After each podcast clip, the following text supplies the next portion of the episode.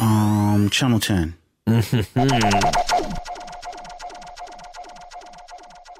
We used to be like CNN Channel 10, and we used to think that people would catch on. No, but if you're not from Queens, if you don't got Time Warner or whatever, up, like, well, I didn't know that. do it, yo. Yo, word up, man. It's a different channel, son. Word up, on, man. Word up, watch the channel, son. Different plane now, man. It's all good. Word up, all good, baby, in every hood, son. Word up, yo. CNN, Network, Channel 10. It's on again. Street niggas is grown men. Bold face, gat in your face. Stay in place, yo, crime lace. Cast more beef than Scarface. CNN, Network, Channel 10. It's on again. Street niggas that's grown men. Bold face, gat in your face. Stay in place, yo, crime lace. Cast more beef than Yo. Scarface. Yo, Welcome back once again. This is the Channel 10 podcast. It's me, the Almighty AR, R Tick in the building. I'm alongside. Sin God Superior. And like we said, this is the Channel 10 podcast. And um, we were just having this off air conversation about the life of Pablo. And, and when did this album come out? Is it like two months old by now? Yeah, I would say so. and like it just keeps growing and changing. so uh, Kanye just added Saint Pablo to the mix track 20 by uh, Tidal's um, by you know by Tidal's uh, track listing which I guess would be the most officialist track listing as of this point. And um, I like the record.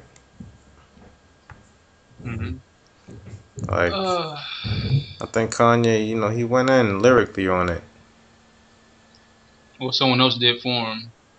Or someone else, or, or a group of people, a whole team got together and, you know, created something. But um, I thought it was pretty dope. Well, I remember when he, uh, yeah, so it came out February, well, based on Wikipedia, but, you know, I feel it's weird now because I feel like we can trust Wikipedia now for the most part based on what they, what it, what it has. Um, came out February 14th of this year, and then it was updated June 14th. So three days ago. Mm. and uh, I remember when um he remember remember when he premiered uh, Saint Pablo um at, at uh, Yo Gotti's uh, album release party. No, I don't remember that.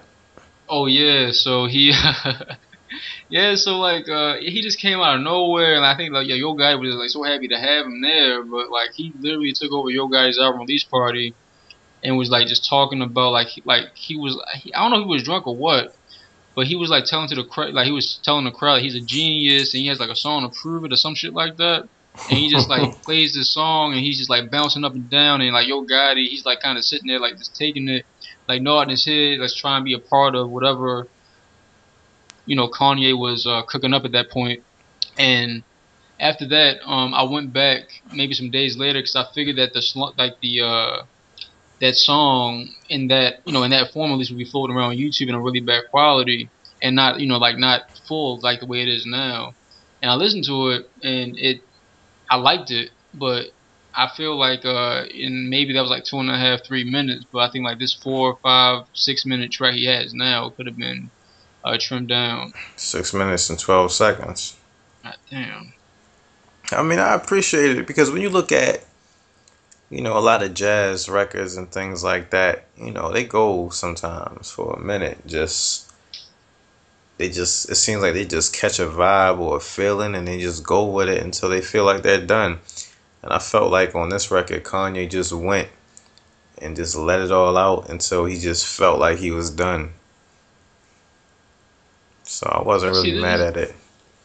But this this is the thing about um you know like artists overall like you know like you like you and other people have told me like about my project about you just gotta let, like just let the shit go and just you know based on let's just say like a Rhymefest like what uh Rhymefest said about Kanye recently like in that um in Billboard or even you know Kanye talking about him being off his Lexapro Mexico or whatever he said uh you know, this could become an issue. Like, what if he just like sits around to start and just keeps updating it over and over again because he just can. I mean, you know, why not? I mean, I think it um I think it, it gives an entry into the artistic process of creating an album because it's like he's putting the finishing touches on it, you know, while the world is watching. Well, I mean, he well he's done he's done that before though. Yeah, I mean, it seems like almost every album he's done that with. Even even College Dropout. I don't know if people remember this. I, f- I feel like I'm the only person that remembers this, but he came out with it, and then he came out with another version when they shipped it out again. And the way that you can tell the different versions, I think the original one had like a brown cover, but then the re-release had a white cover, and there were certain different things with the mixes. And then, like, I think that buy the album. I, I, I think I might end up buying that album twice, and then um, late registration, and then the next one didn't do it. I think, but then Yeezus, I know Yeah. he he uh, had a different physical version, and then like the iTunes version was a little bit different, or he'll take it down and remaster it real quick and put it back up. Well, I mean, well, I guess when it comes to graduation, he you know he did that with at least uh, with with uh, stronger when he was trying to get like the uh the drums right. Oh yeah, yeah. I still kind of feel like the drums aren't right on there, but I've kind of always felt like that. But I still love that song, even though uh, I don't know what the, the hell he's talking about. But I mean, I, and that's the thing. Like, I, after a while, I just kind of figured that maybe, um, you know, maybe the uh, the sample just kind of maybe the sample has something to do with like the drums being the way they are. Yeah, I mean, and then the sense, the way the synths are layered over top, which I really like how I mean, there's, there's a lot going on in that beat. Yeah, yeah. It's kind of one of those things that's hard to get right. But I feel like I feel like Timbaland was the wrong person to go to to get it right. Because Timbaland's beats Timbaland's beats are interesting. Like they sound really complex, but if you really sit down and analyze them, a lot of them are extremely simple. And you know, I think if you want to go to somebody to to mix to help you mix a complex beat, you got to go to Just Blaze. Cause um, what's that song? I think it's number two on um, number two on what you call it? Uh, Jay Z's album when he came back after the Black album, Oh, um, Kingdom Come. Kingdom Come. Yeah, and um, it's this Just Blaze beat number two, the one who starts you uh something something, and it just has that loud crazy sample, and it's like you know, it sounds like it was mixed the best way they could mix it, and it's clear enough, and the joint is rocking, and it's like the sample conflicts with everything, but it still kind of works at the same time. And that's all, you know, just Blaze and Young Guru's doing, I guess. But, um, Oh, um, oh my God. yeah, oh my god, that's the joint. And um, even uh, Show Me What You Got has a lot going on in it too. Yeah, it does. But they made that work. I mean, a lot of Just Blaze records, you know, some of them have a lot going on and somehow they work. I mean, I would even say, uh, um, although I mean, it's a ra- it's a rather simple beat, but I guess when you hear him talk about it, um, Exhibit C, up to a point. Oh, yeah, yeah. So that's kind of a lot going on in there too. I mean, yeah, and like and like the and like how like the uh, and the way like the they have like the oh he, how he has like the the kick centered and like how like the, you can you can hear the drums clearly in the midst of uh. I heard somewhere like how- like you know like what's going on in, in that song and and I just remember like there's a lot going on in it like more than what you may like we may think like I just thought at one point when I first heard it, it was like a simple sample but then if you hear it closely you can hear like different layers and and stuff like that which will make it like a bit difficult But um, I was thinking like I was thinking of another producer though, other than Just Blaze, who could probably help Kanye out with his uh, stronger drums. Who's that? Bangladesh. Mm. Yeah, yeah. I think Bangladesh. Now that I think about it, he might be the the uh, progenitor of everything that's going on right now. Hmm. Because you know the 808s have always been a part of hip hop and everything, but Bangladesh came with them boom th- those long booming joints, and then a whole bunch of stuff on top of it. I mean, yeah, like I mean, I, I think um he's one of my favorite producers like of all time. Like, um, like he like in so many facets, like Eight Ball MJG, um, what he did for 2 Chainz, uh, Lemonade, the Gucci Mane joint. Can't forget um um A Milli. Oh yeah, I mean, well, I'm not the well, I mean, just uh, just the way it's made, and like you know, we find out it's Q-Tip's voice, and you know, stuff like that. But then even like uh um, you know, like more like East Coast stuff, like uh what he did with Fifty. Um, I can't think of that song, the the uh, joint with Ne-Yo, for uh oh, have a baby by me. Yeah, I mean I, that that beat is like ingenious to me. Yeah. Matter of fact, let me pull up um a Bangladesh discography. And then and one of my favorite beats by him, because I think one of my favorite beats by him is uh of all time, like it just based like just going off the top of my head, it may be between the uh Don't Make Me uh from Eight Ball MJG hmm and uh and Lemonade, and then also uh Dope Peddler by uh 2 Chainz. That's like that beat is ingenious. From his uh, from his first album. I gotta listen to that again. Hold on, Bangladesh did something for MIA. Oh Passport. yeah, yeah. Pa- hold on, MIA has a project called Passport Music. Oh, not that I know of, unless it's, it's like a bootleg. This is from 2007. Um, he produced a joint for MIA called "Hit That," according to Wikipedia. Oh, all right, yeah. So yeah, hit so hit that. From what I understood, it was it was a a bonus track on Kala. Because um, I have hit that, and um, there are two songs that I came across, and supposedly they were like a, they were on um the bonus like part of Kala. You have hit that, you have that joint with like Timbaland, or maybe that's a part of the actual album, and then you have uh um this other joint that uh Diplo man, I can't I can't think of it right now. Um, that beat is crazy. A uh, Big Branch. Oh yeah, yeah, yeah, yeah, yeah. I remember that. Hey, I mean, what do you think about that song? Because if you if you really, if you really listen to it, like men probably should be listening to that shit. Hold up, Big Branch. Let me pull it up again. That was the one. Hold It's up. probably one of the craziest songs. It's not coming up on Tidal. Let me show all tracks. See, see, um, once again, listeners, as we've had this conversation before over and over again, this is why you just can't trust streaming because you can't get every song you need in your life. Hold up, Big Branch was on um Kala. Yeah, yeah, it was supposed supposed to be. Why do I remember that song? Hold on. Maybe it's on the second one. Are Aria, I don't know how you pronounce this shit. Think it's a ruler. Arular. Alright. We're gonna have to. I. The thing about streaming though is that it. Like, you'll come across some things that you would have never listened to, especially with Apple Music, the way that they make their playlists and things, and then they have the radio stations.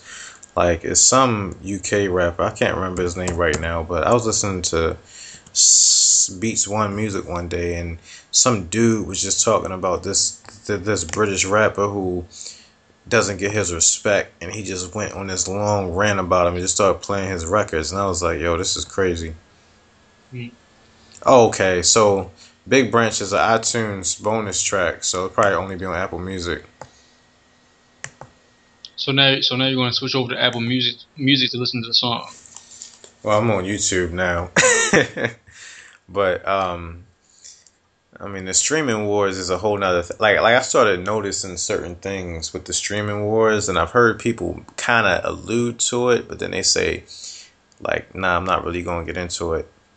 But I don't know if you know and it, eh, because you know the streaming wars it it kind of affects hip hop in a certain way because if you notice, especially like when it comes to New York, one group of people is with Tidal and one group of people is with Apple Music.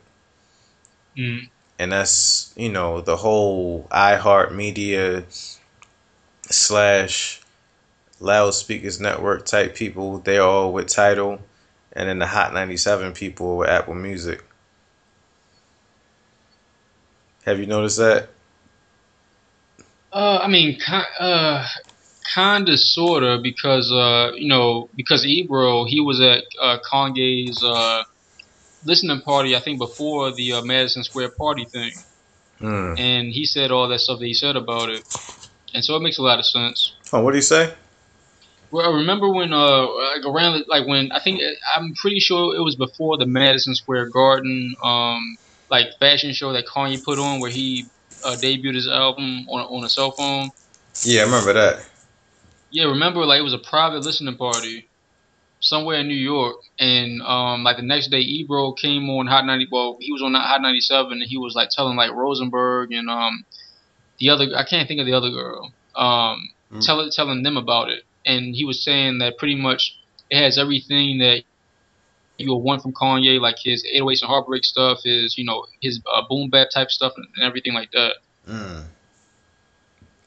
And that's interesting because you know Kanye is is is Tidal, but I mean it's only so far that you can take it. But you know, like like like Charlemagne, you'll see him with the Tidal hat, and then Ebro has a show on Apple Music,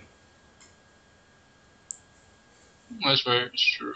And then like I think it might be some other people from Hot 97 involved in Apple Music, and then you know, um, what you call it, um, but then oh, like Cipha Sounds, he leaves Hot 97 and now he's managed by Roc Nation, or he has some type of involvement with them or something. He's managed by him. He's managed by him, yeah. So, excuse me. Um. So yeah, it's all it's all interesting the way it plays out, and of course, you know, Tidal is kind of losing. In They are this, losing. I mean, but they're winning too. Like they're losing, but I would look at it in terms of growth. Like even though they're losing compared to other services, they're winning compared to themselves a year ago. I mean, yeah, but if you if you look at like Spotify and like Apple Music, and you know, I've been on my tech podcast type stuff as of late, and I keep hearing that Spotify is just winning right now, and I was kind of shocked to, like to hear that. I mean, Spotify been winning. Like, I mean, they were the, like the first, so it's gonna be kind of hard to take them down. But I mean, Android made a dent against Apple with the you know Android versus iOS or iPhone. Oh, what do you mean? Oh, oh, like, oh, what do you mean?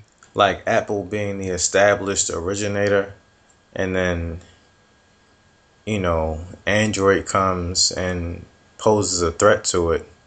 So Oh yeah. Spotify can be taken down. The thing about Spotify is that Spotify is not an American company, and so it's worldwide a lot more so than other things.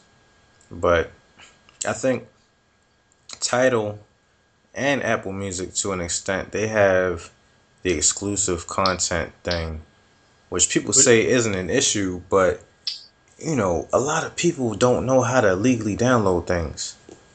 You say legally or illegally? It uh, illegally.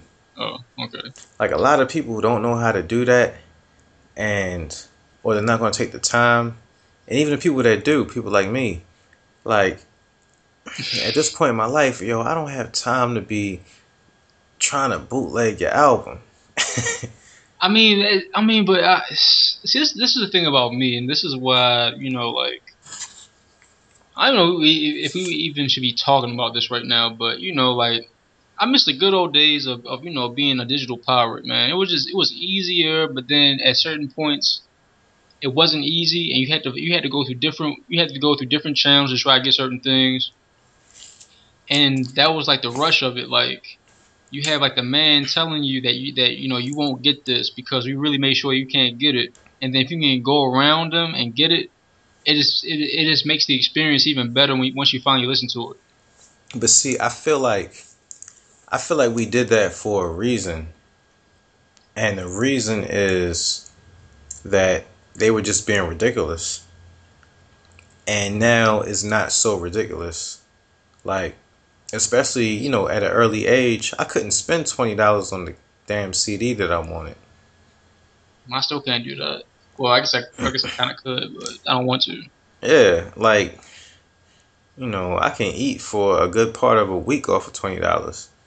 So Man, I just spent eighteen dollars at the damn market for uh, quite a bit of good things. so fuck your CD. Well, you know, it's what's funny is uh, I still have uh, Pirate's Dilemma um in, in my in my Gmail account. I gotta read that. You still have it? Um, I probably do somewhere, but you probably got forwarded to me again. Pirating the Pirate's Dilemma. You got to, man. You know- Um, Hold on, have you ever heard of the Pirate Party? no.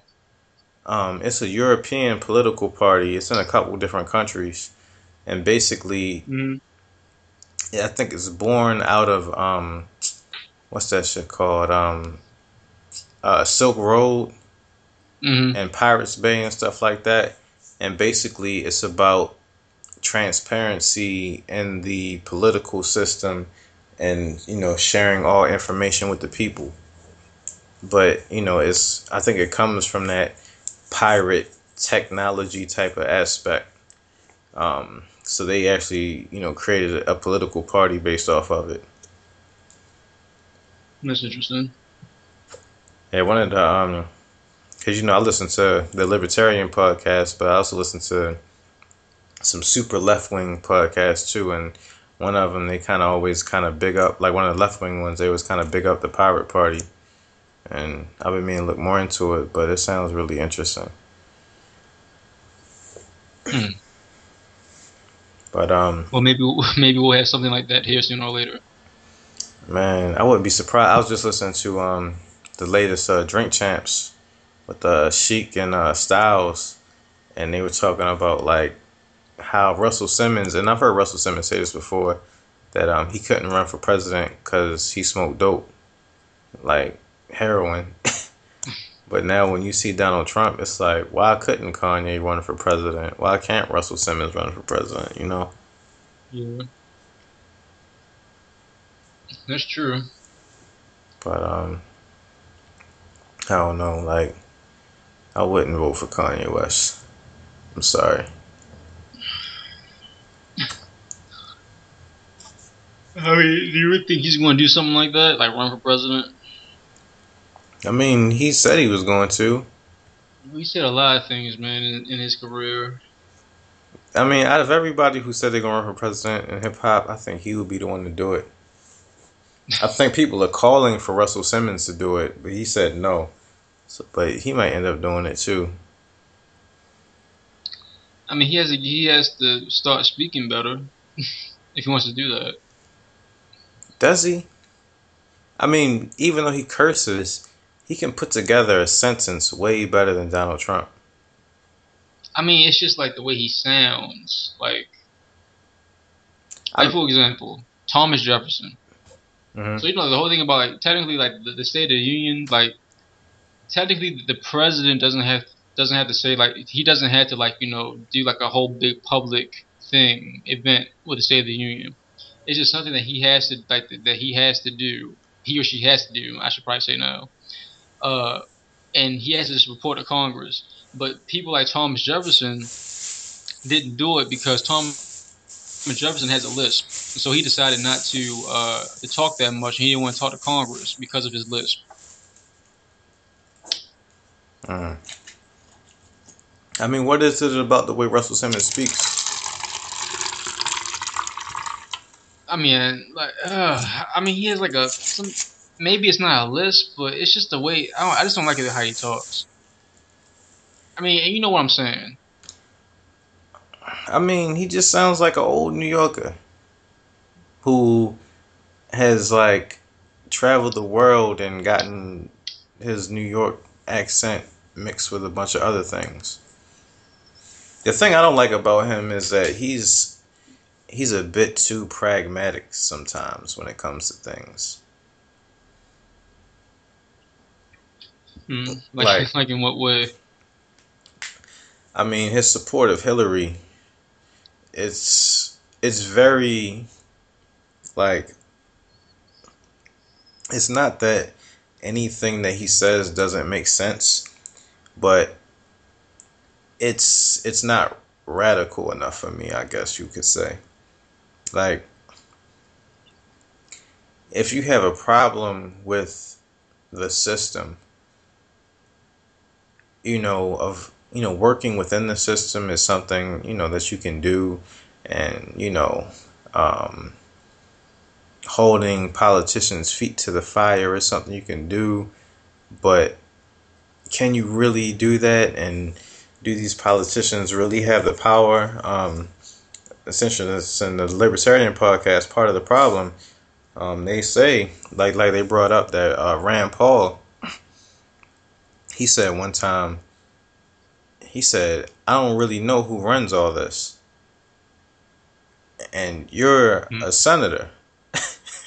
you talk about you don't know who runs all this.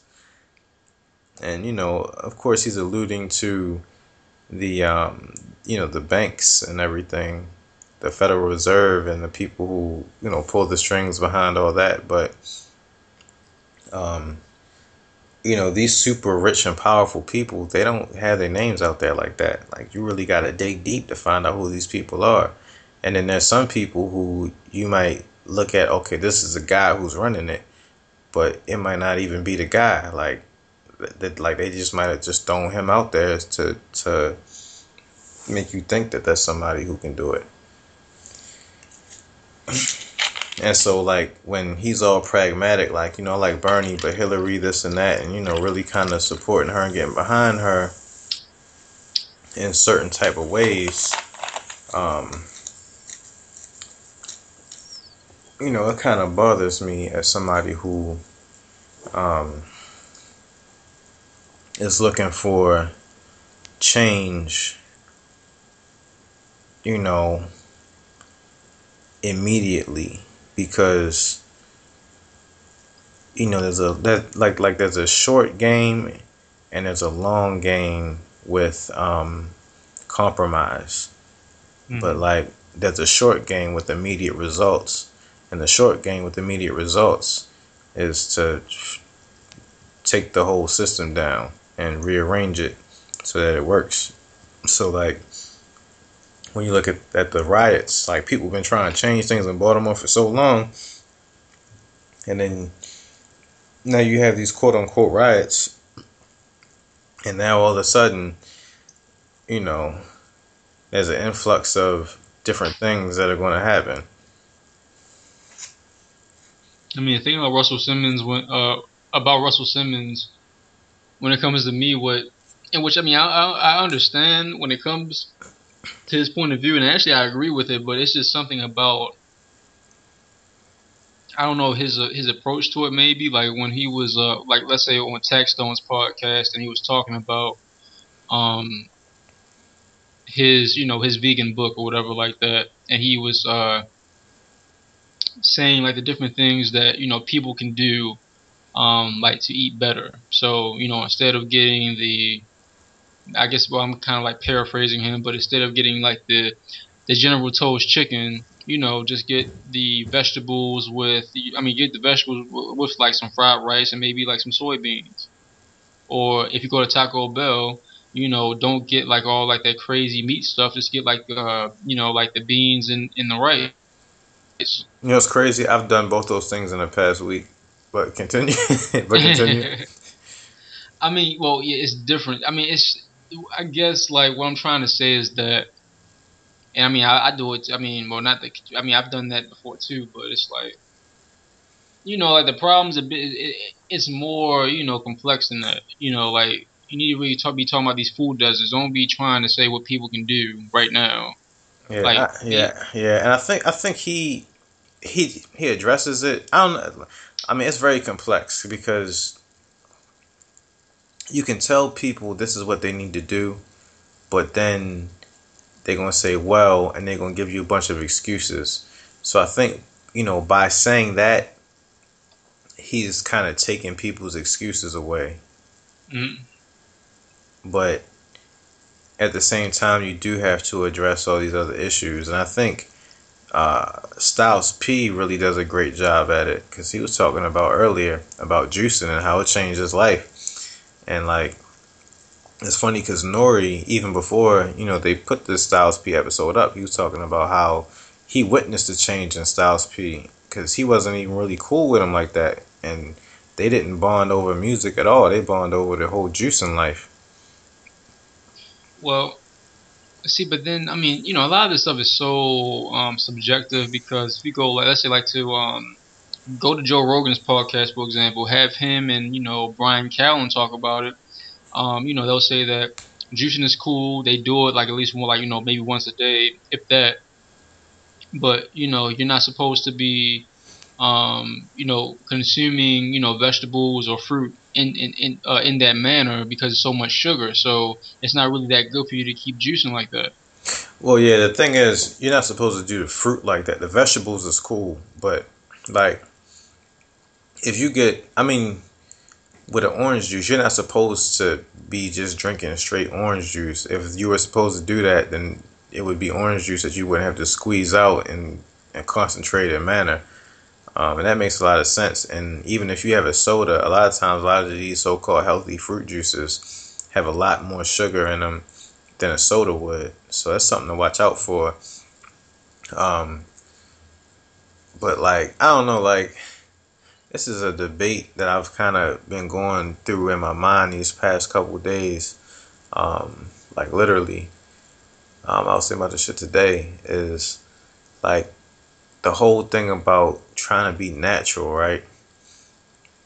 And it's like humanity survived because we don't do things in a natural manner. And then now that we don't live in a natural world, trying to be natural in a lot of senses, like you have to like you have to pick and choose your naturalness and you have to kind of figure out what's the best way to go. You can't just be like this is natural because who's to say what's natural? Like, because when you really think about it, everything that's not natural is natural because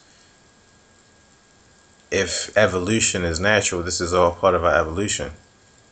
Mm-hmm. So it's like, um, our diets and all the food that we get is kind of fucked up. So if you have to, like, get your vegetables in a certain type of manner, like juice them, then that might be the best way for you to go at that moment. But the problem is, people go for taste, and so they want that sugar, and so they tend to juice fruits, which is going to give you way more sugar than a soda, which is one of the worst things that you can get. Not only because of the acid, but a lot of times mainly because of the sugar. Yeah. So, you know, everybody just got to do the research. I mean, well, see, like this, this is like how I always like to. This is this is this is another reason why, you know, like I don't like, you know, like super vegans or whatever you want to call them and shit like that because, you know, like when I work, you know, I worked at like a, you know, a natural kind of farmers market kind of corporate place, and you have these vegans who say, oh well no it doesn't matter you know it doesn't matter if you mix like you know like the shampoo with with with my with my uh, with my meat because it's all natural. But at the same time you know you, you're and, and then you know they, they don't want you to they don't want you to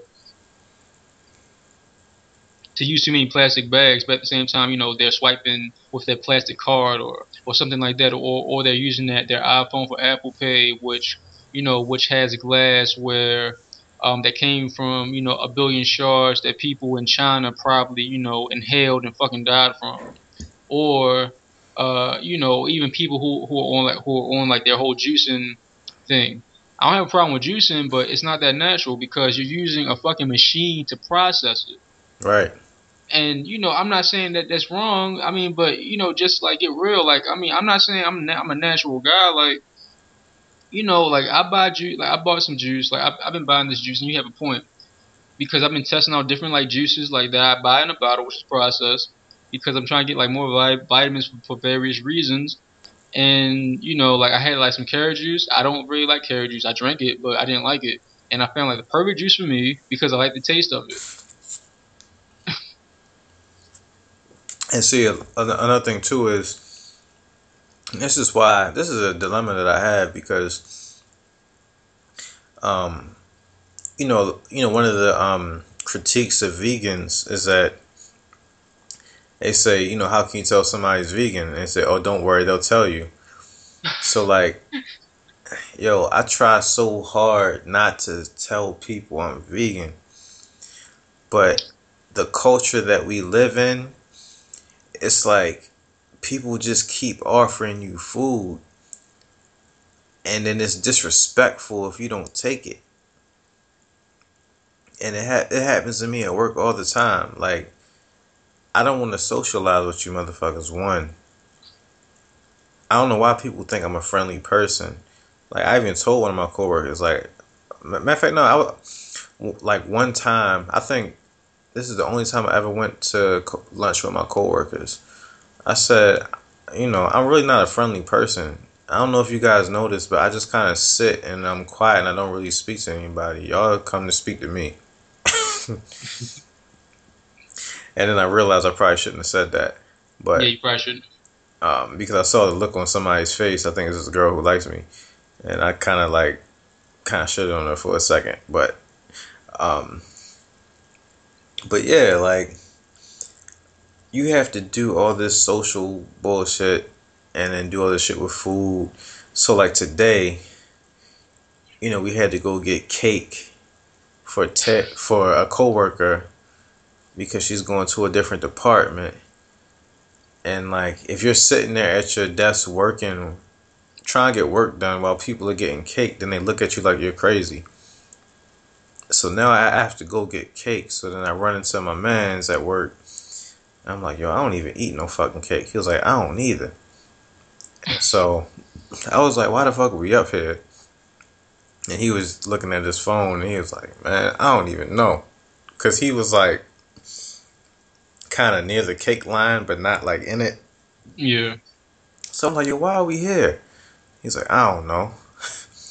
So then another coworker comes up and she was like, I know you don't eat cake, so just go get a piece of chocolate cake and bring it back down for me.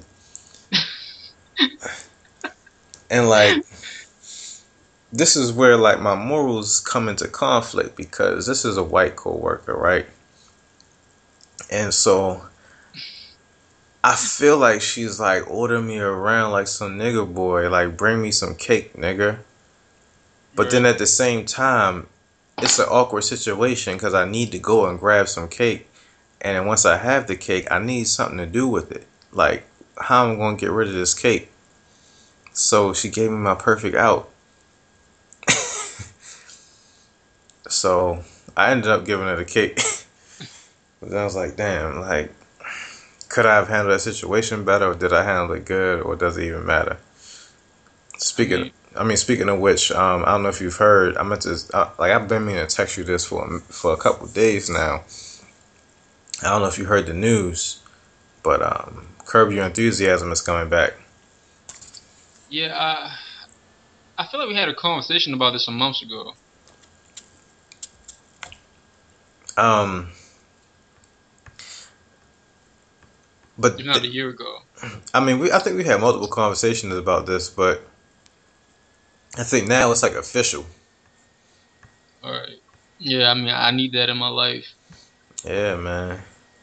Matter of fact, I need to But, get um, those files from you again because I think my hard drive is um is gone, is laid out to pasture. So I'm gonna have to fly to Oklahoma before August.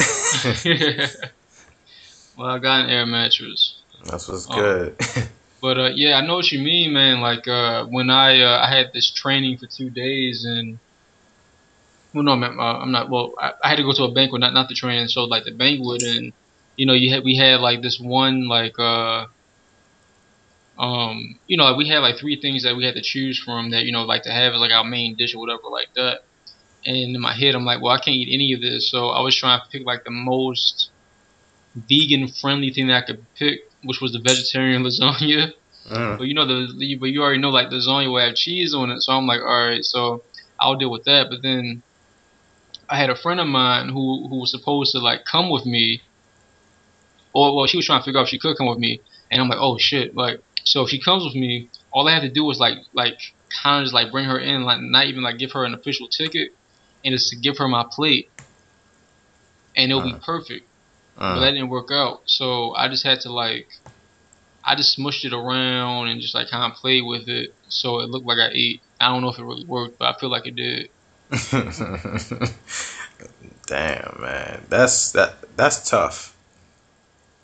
It is tough because I was also at a table of like like maybe like six, seven other people. So um, I don't know if they realized that, but I made sure like I ate like roll like the rolls and stuff like that. But then of course uh, the other people like the like the servants they came back out and like you know they uh and of course the only the only um other black guy within this whole thing was was a servant.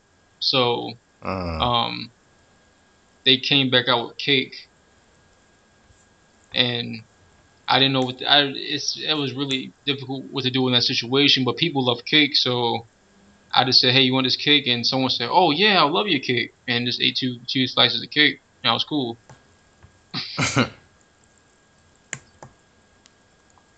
Yo, hold up. I just pulled up something on um on uh, I I just pulled up Tumblr and I see a post and somebody screenshotted something from Twitter from the Washington Post. And it says scientists figured out what makes Indian food so delicious. And somebody put white people did all that research just to find out they use seasoning. and then somebody put under that putting that STEM degree to good use. Yeah. But yeah, like I don't know, man. This whole food and culture and like it's all this bullshit. Because then on your way to get cake that you don't want, you have to talk to people about some bullshit that you don't want to talk about. And then sometimes they don't know the things that you know. And so they're talking about some shit that's just irrelevant. And then after you eat, or even like the next day after the event, they'll talk to you about the food or the cake specifically. Yeah. It was crazy. So I'm training this girl at work and she's like, she's hungry. And I had a bag of nuts. so I was like, I got these nuts. and um matter of fact, um I, I was in fact no, I was like, I got some snacks or something. And she was like, Oh no, you look like you be eating healthy. So then I pulled out my bag and I was like, I got, this- I, I was like, I got these nuts right here. And she's like, Oh no, I don't want that. That's funny because I told my girl about it and she was like, You can't be offering these girls bags of nuts.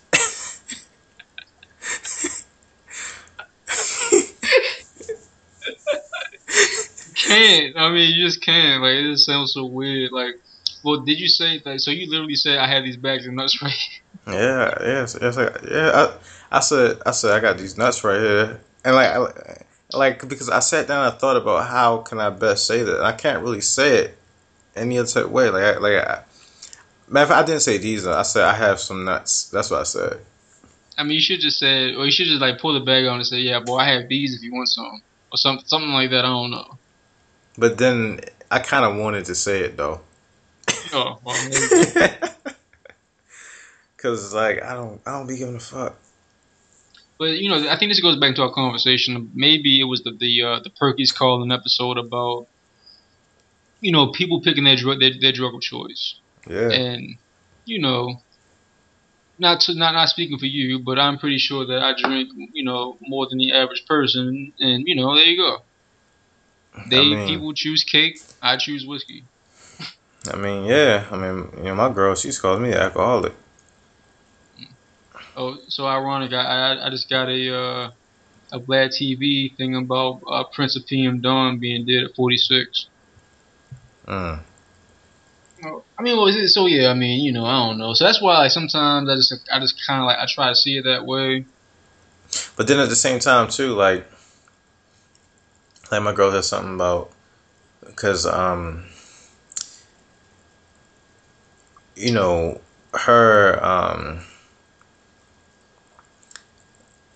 I guess her brother's father um has cancer, and basically, you know, they basically just sent him home with some medicine for the pain until he dies, and he's a very healthy lifestyle type person and everything and um, she was like, you know, fuck it.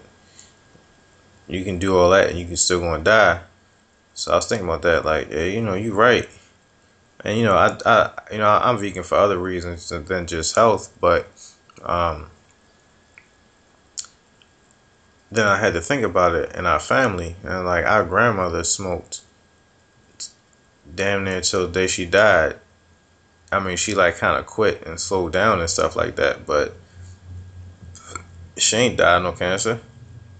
And when you think about cancer in our family, the only people that have gotten it have been like super heavy smokers. But other than that, like it's funny because like a lot of people they like everybody knows somebody that died of cancer, but I feel like at least for me, I know less people that have died from cancer than the average person. Yeah. Well, I mean, well, I, our family is weird, but you know, when it comes to like our grandmother, at least, I guess maybe the thing about her when it came to her smoking, at least, was the fact that she um that she puffed. She didn't inhale cigarettes. Oh, I didn't know that. Oh yeah. And I mean, well, I don't know if this is true or not, but I would just kind of imagine that maybe that has something to do. I mean, because you can still get mouth cancer, of course, which is something very serious. Um, but she had other things going on. You know, she had a weak heart. You know, she was born with a weak heart. So I feel like our genes, like the genes in our family, is all fucked up. If you really think about it, we I mean, they strong as shit though. Like, dude, she- we have was- people with cancer. We have we have a we have an aunt uh, that died from a genetic disease that just that literally ate her ate her inside out. but at the same time, she, but no, but at the same time, she notoriously never ate a green vegetable, and she would cook them for other people, but not for herself. And the fact that she lived so long is pretty amazing, considering that. But she was an athlete when she grew up. So She just was. imagine it if she had drank. I mean, you know, just imagine if she just started juicing. I mean, well, hey, she she uh, I was um, so apparently she drank like she drank a, a six pack every every night. Like our family, we we live of like pretty much everybody in our family lives a pretty unhealthy type of lifestyle, and we live to be pretty old, considering the type of stuff that goes on.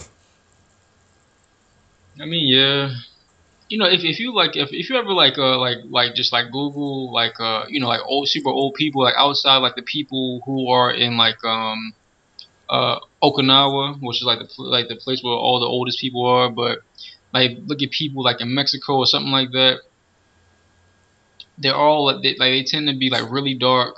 I mean, well, let me not, well, let me not like put race here, but like people who tend to be like super old, like even people like in Europe, like when people act like with someone who who interviews them, asks them like you know what's like they keep living so long, they they would tend to say something like, oh well, I have like a like I have such and such every day, or I've been I was smoking for like you know what like such and such years. I mean, I've listened to podcasts where people speculate on that, and a lot of people say like it generally happens to do with your happiness and well and and your will to live. So like, if smoking every day makes you happy, your happiness is going to supersede the damaging effects of the cigarettes. If that's like really making you happy.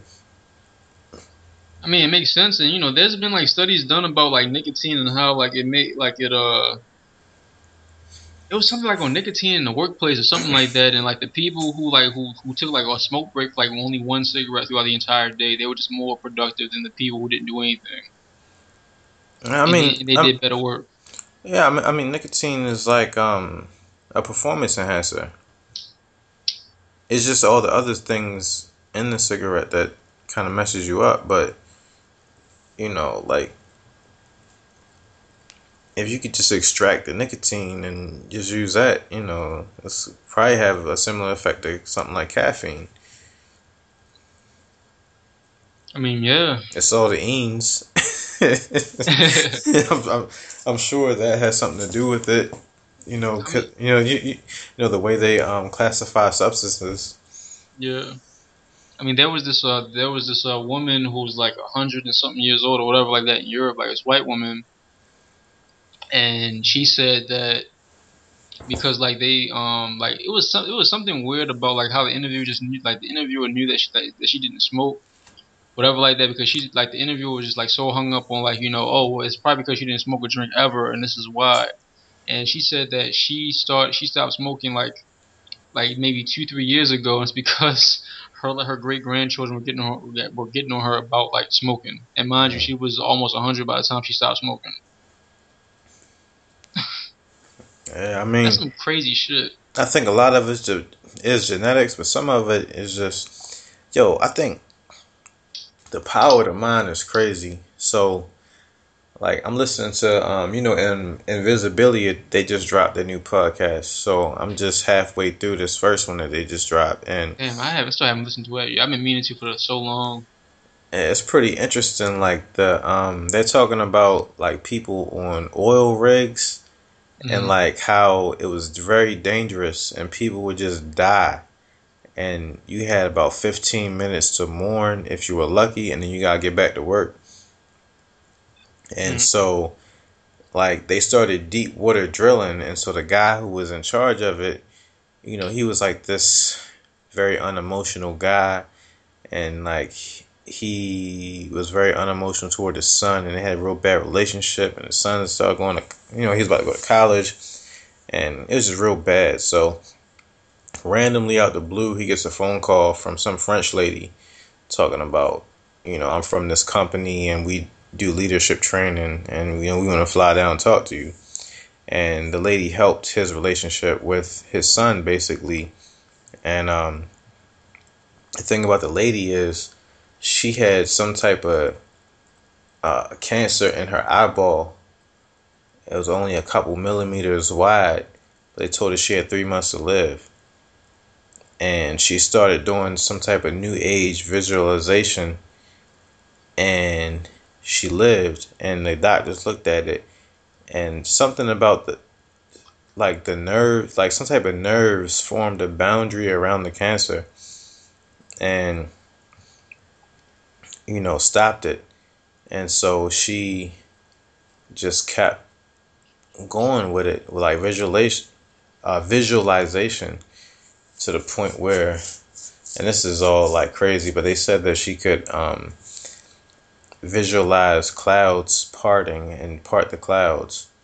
But I don't know about that, but I do know that, you know, your mental, like, the power of your mind over your body um, is is it, it it's just crazy because like I know when I get real anxious or depressed or sometimes when I have to go to work like have hasn't happened recently but you know my stomach just gets in knots and I just start throwing up. Or I just have like weird bowel movements or it's just just crazy stuff just happens when I have to go to work. I'll just be coughing all day through work, and then once I get off, I just feel great. It's because of my mind state, you know. I mean, yeah, it's like kind of like me with like uh, my chest pains, which I've um I haven't had in you know quite a while. But like when I get like really, like really super stressed out, um, that's when it comes back. But um, I don't know, man. Like depression is so fucking weird. I mean, I think the thing with, I think the thing with working out for a longer life isn't necessarily the fact that you're doing something good for your body. I mean, that's a big factor in it, but also the dopamine release and how it affects your mood and how your mood affects your general well-being. I mean, yeah, but then like even like like oh, so for, for example, I had a like my friend like like you know he he he, he gra- he's graduated now, but um like toward the end of like him finishing his thesis, he um he got food poisoning really bad, Mm.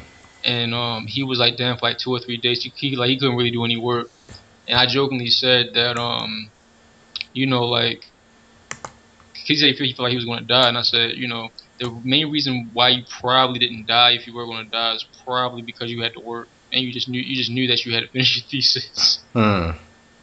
and like you know like it was a joke but you know then we we kind of realized that you know in certain ways that probably could have been true like the shit was bad enough because he didn't go and see anyone about it he didn't say anything so Mm.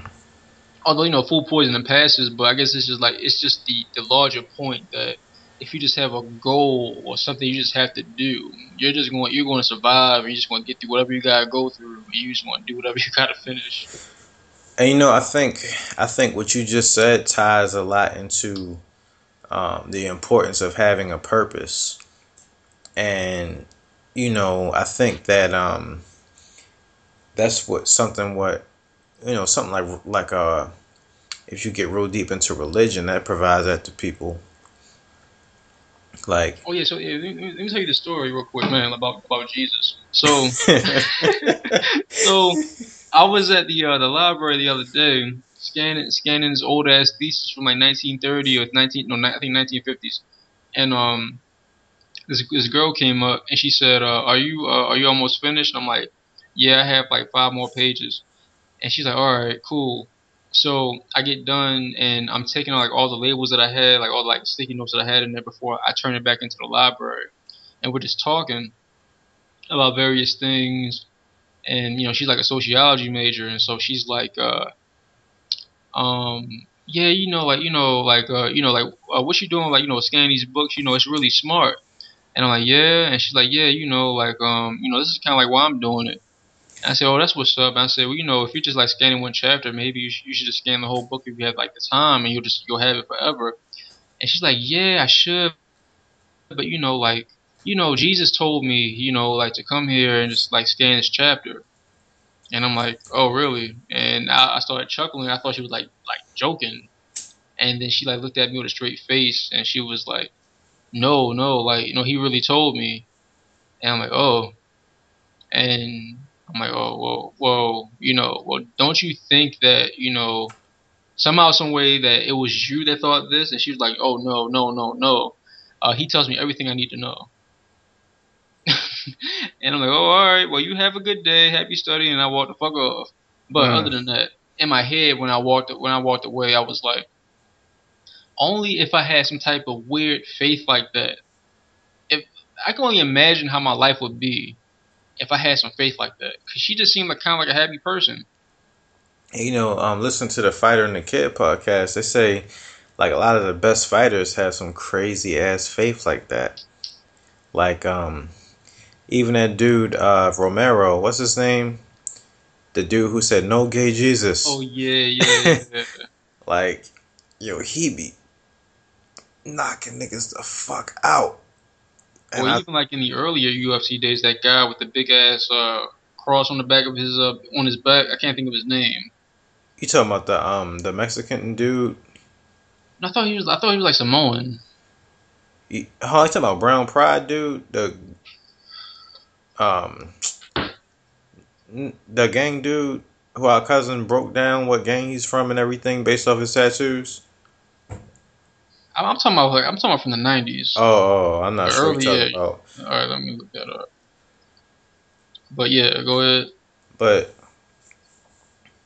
yeah, like a lot of these dudes, they just have this this crazy faith in a higher power, and that shit works. Like, and I was, was listening to something recently. It was talking about like the uh, the like the positive effects that faith can have on your brain. So like, I'm trying to figure out, and I need to finish listening to the audio book.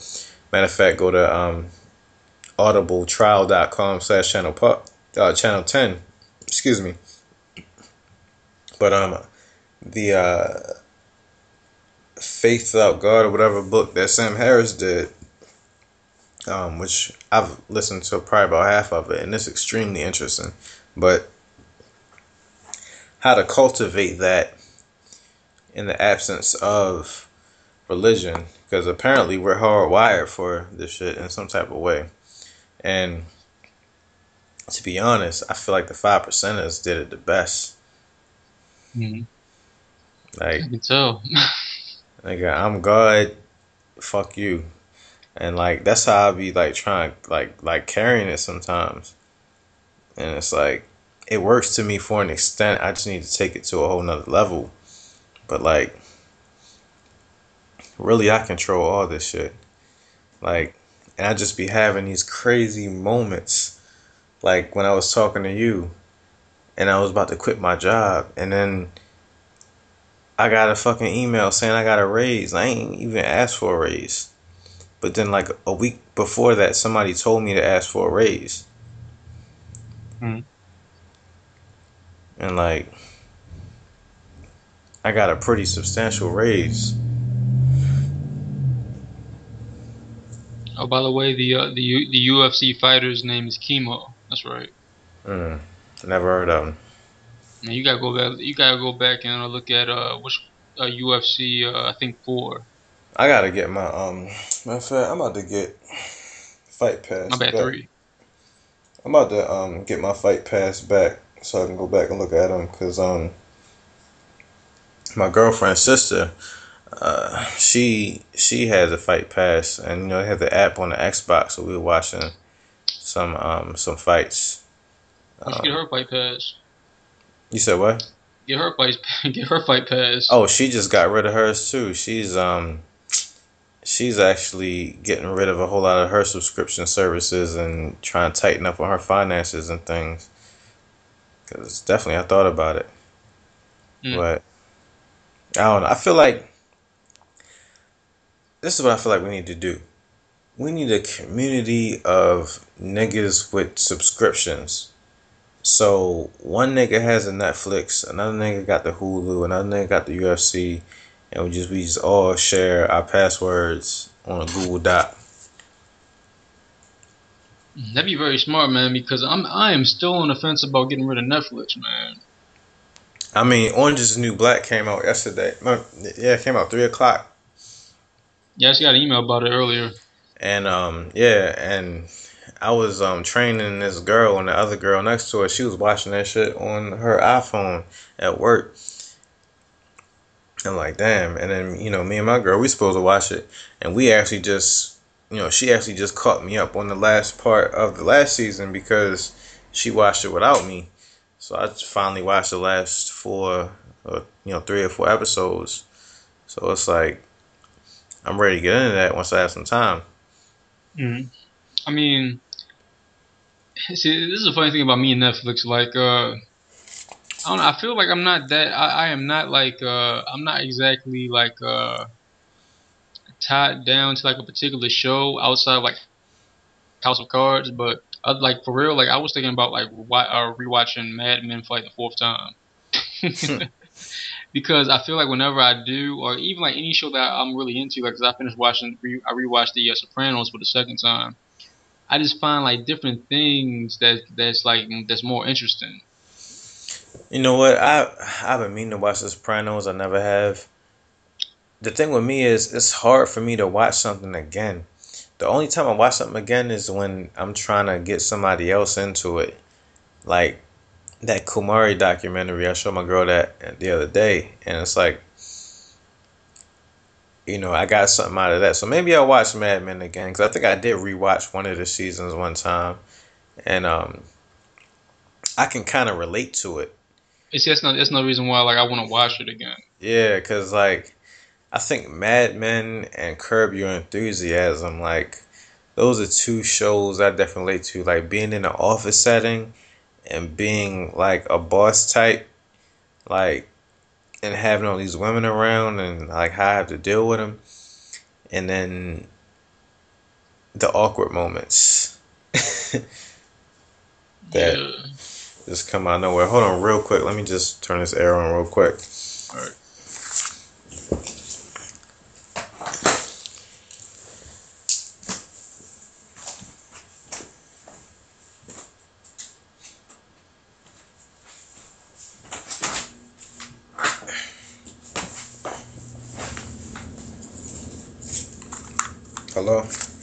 Yeah. Yeah. So, but um, yeah, like, but then there's new shows I want to get into. Like, I want to watch Game of Thrones just to see what people, the fuck people talking about. I mean, I've tried. I, I can't get into it. That's too fanciful. I mean, yeah, it's that, and then it's just. I mean, you really gotta like you know everything that's going on, and I would just based on. I mean, well, maybe for you it'll be it'll be cool since you like uh what's that uh that that movie, the, those movie th- series. Oh, Hunger Games. Yeah, that you know things that are based around like a complex book that you really gotta be into and stuff like that. Other than that, like I mean, cause I, I like I tried to I tried to like read like the first book um of uh, Game of Thrones. I couldn't get into it, and then I um I started looking at the at the wiki pages like to see the different like you know groups and things they were talking about, and I just couldn't get into it. And then when I was at the bar the other like this past week, this, the girl was telling me about it, and like how um apparently there's like this one chick who like who was a slave, and somehow somewhere she got out of slavery, and so she just like goes all throughout like whatever countryside they're on, just like freeing slaves. Mm. And I'm like, that's kind of interesting, but you know, I don't feel like getting into like all those other weird, you know, uh, storylines you gotta get into to really understand everything. That's like my relationship with comic books. Like, I tried to get into it one time because my mother's coworker's friend. I mean, no, my bad. My mother's coworker's son, like, gave me a whole bunch of comic books, and then we moved, and all of them I got lost, and I just could never get back into it because it's like, yo, where the fuck do you begin with this shit?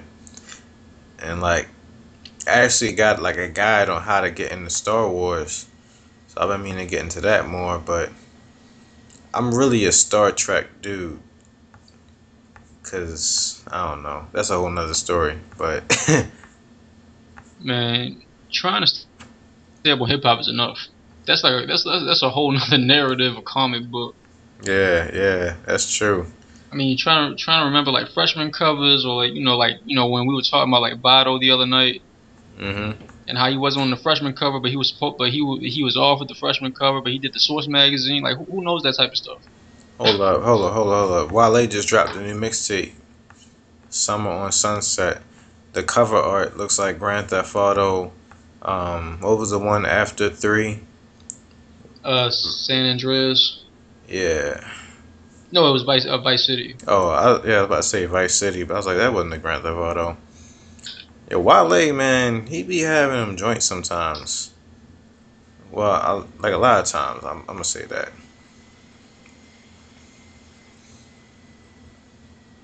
Yeah, Wale has dropped a lot of projects.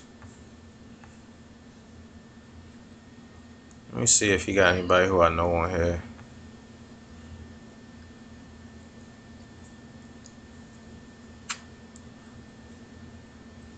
Naz and Rio, I feel like I met them before. But other than that, nope. Well, I uh, so I really I really haven't played with it that, that much yet, but um, well, Windows 10. Mm-hmm.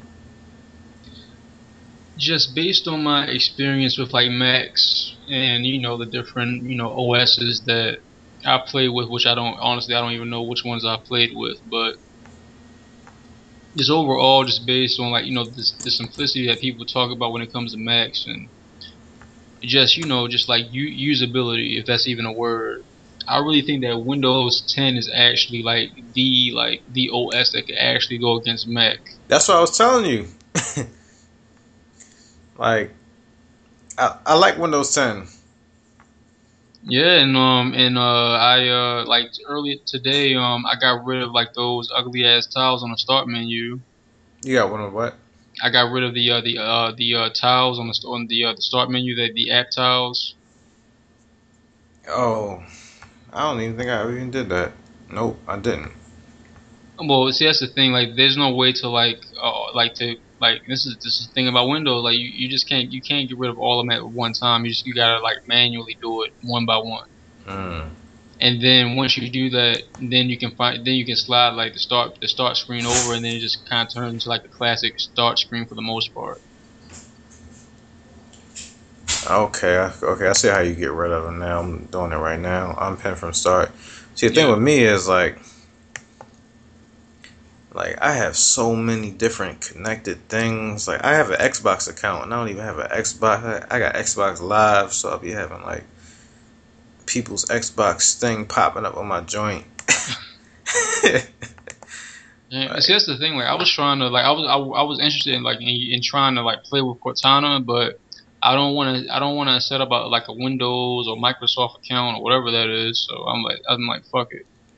Oh, Yes. technically I have one through my through uh through you know where, I'm at here, but Yeah, see, my ZacharyLeacock.com, that's through Microsoft. So sometimes I play with different Microsoft things through that.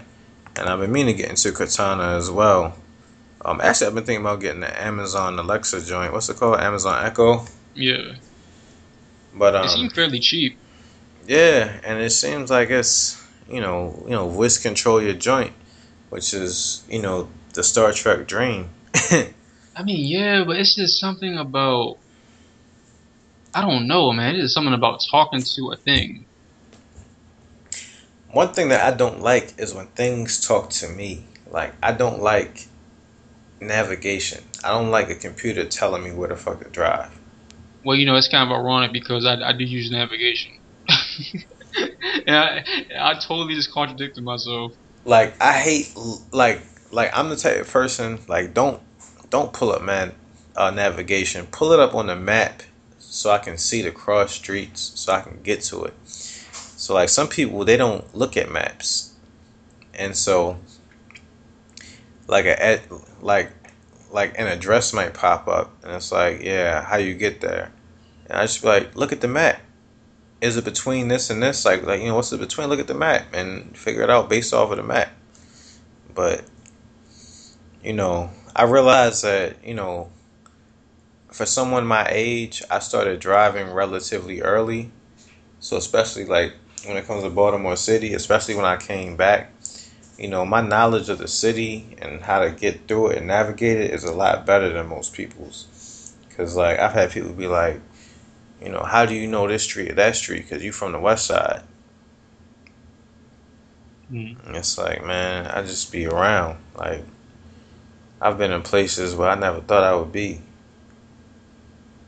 And every time I look at a map and be like, I'll, I'll, I'll never go there, I end up there. Or I drive past the exit on the highway and I'm like, I wonder what's up there. A couple years later, I end up off that exit for a substantial portion of my life for some reason. I mean, I mean, I don't know. I'm, I'm like, well, I remember when you know I was I was totally against touchscreens, and apparently I was wrong. But oh yeah, me too. but but based on uh, what ha- happened this past week, if I didn't have a touchscreen, I would have been able to fix my damn phone. Oh yeah, yeah, yeah, yeah. I Man, that was- mean, That was, you you know what's so funny about that that whole situation? It, that was literally just for one number because when I looked at like when I finally figured when I, I finally killed the battery off and looked at all like the other numbers which were which wasn't saved to like my Google account, mm. they were numbers that I, I could I could give less of a fuck about. I was so like that shit pissed me off. But yeah, but see, that's why whenever I get a phone, I don't, I don't even use, I, I don't even know the number to my phone. Like, I have, I've had I've, I've had the same number since I was in hospital. Yeah, see, that's because you're a responsible adult. and see, me, I switch phones and this and that. Like, I don't know the number to my phone. I know my Google Voice number. So, in case for some reason I don't have a phone, and I've I've actually gone for at least over a year before without having a phone with service. You know, I guess during my Savage days, but using Google Voice and maybe some Wi-Fi here and there. Yeah, I, I, I remember those days. And actually, it kind of worked. Like I didn't have to deal with certain stresses that people deal with. Like, wasn't too bad. Like even now, mostly I use Wi-Fi and Google Voice. Like, I have my phone service, which comes in handy at certain times, but not really. I mean, yeah. I mean, you know, I've been thinking about trying to get since I'm since technically I'm kind of always around Wi-Fi for the like the most part, but um, I don't know, man. Well, I, maybe it's probably not in my best interest interest to do that since I'm around tornadoes and shit. but Yeah, and see. yeah. And like tomorrow, you know, I'm taking a journey out to, you know, I'm I'm I'm conquering new lands, which I'm excited about because I haven't done that in a long time. Like, I used to play this game on the computer back in the '90s, um, Capture the Flag, um, on my father's computer, and you know, it was kind of like you- like like you remember how Fatal Labyrinth was, where um, on uh, Sega Genesis, where like the whole screen like like it's like the whole level will be dark until you like discover new things and it, and it, it lights up. Yeah, I was thinking about that game the other day actually. yeah like um it's kind of like that. So that's kind of like how i look at life. So like when i discover a new area and start to explore it and start to learn it it's like now i've conquered a new land and like this is my new territory like like like this is part of my territory and part of my domain Okay, white man.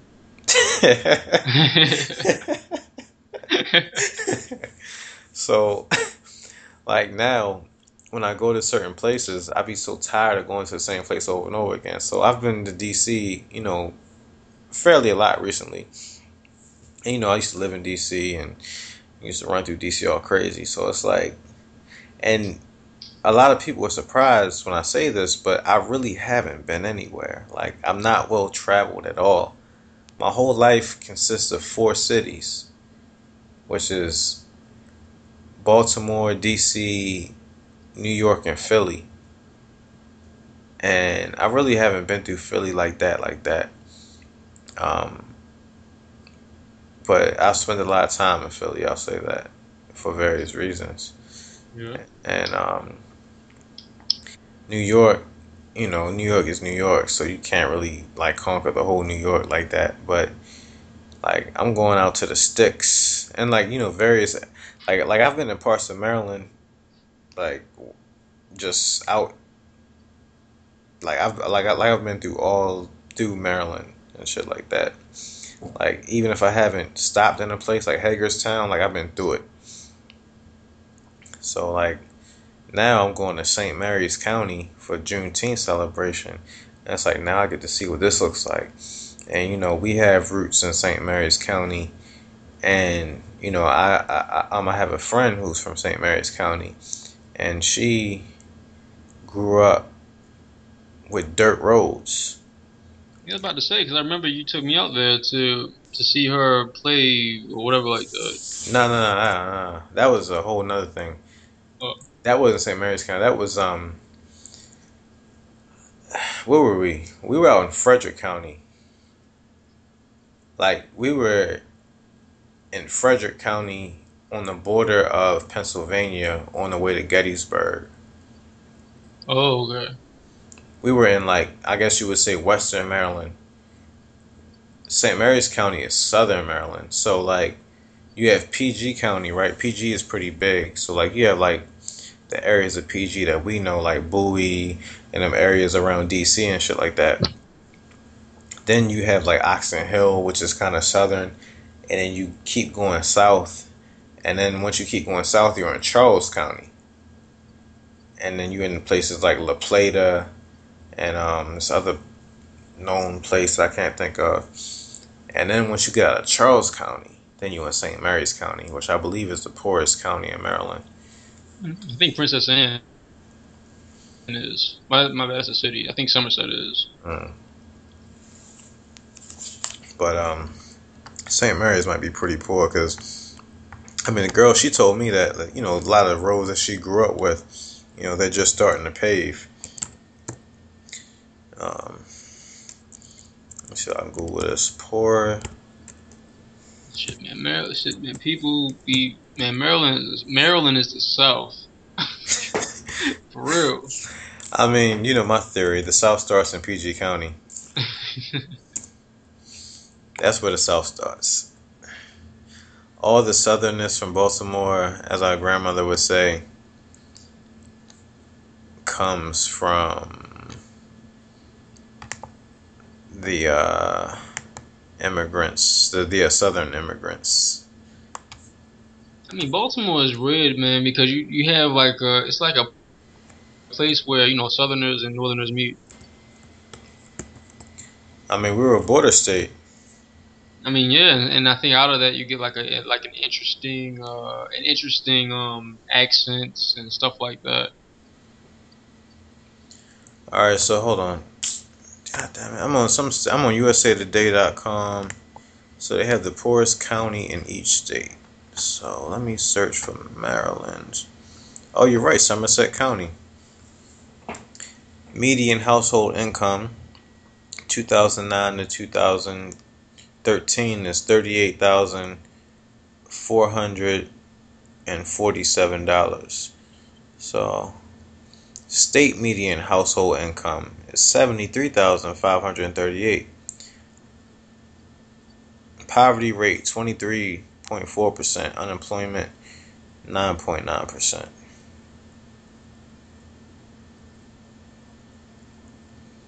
Hmm. Shit, damn, yo, this shit look like the. I mean, I think Princess Anne is still like the poorest. I think it's probably still the poor the poorest city in the in the state, if not one of the poorest in the country. Oh, the crime rate is there.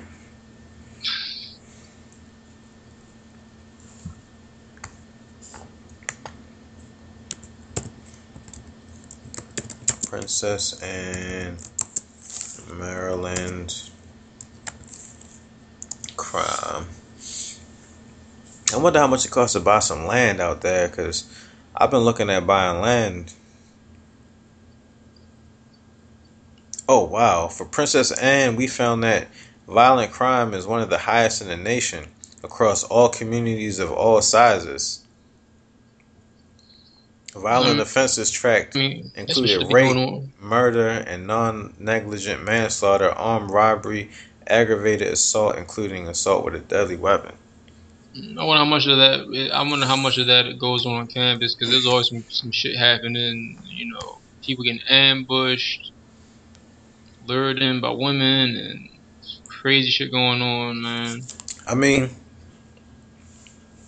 just looking at hip hop, Eastern Shore, Maryland, has a deep history in the drug trade.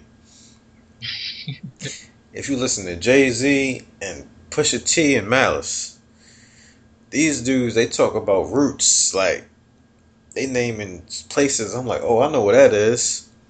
Especially on uh, what was it Volume Two of the Re-Up Gang? Yeah, Like, and then listening to D. Watkins' book, yeah. I was about to say, yeah, hell yeah. like, but you know, going out there looking at it, that's the perfect place to set up shop. I mean, yeah, no one's out there for real. So Like, it's like the Wild Wild East. I mean, yeah, there was some big like drug bust on campus and stuff like that too. So when I was there, some people I knew. So yeah, mm. Or you know, you may.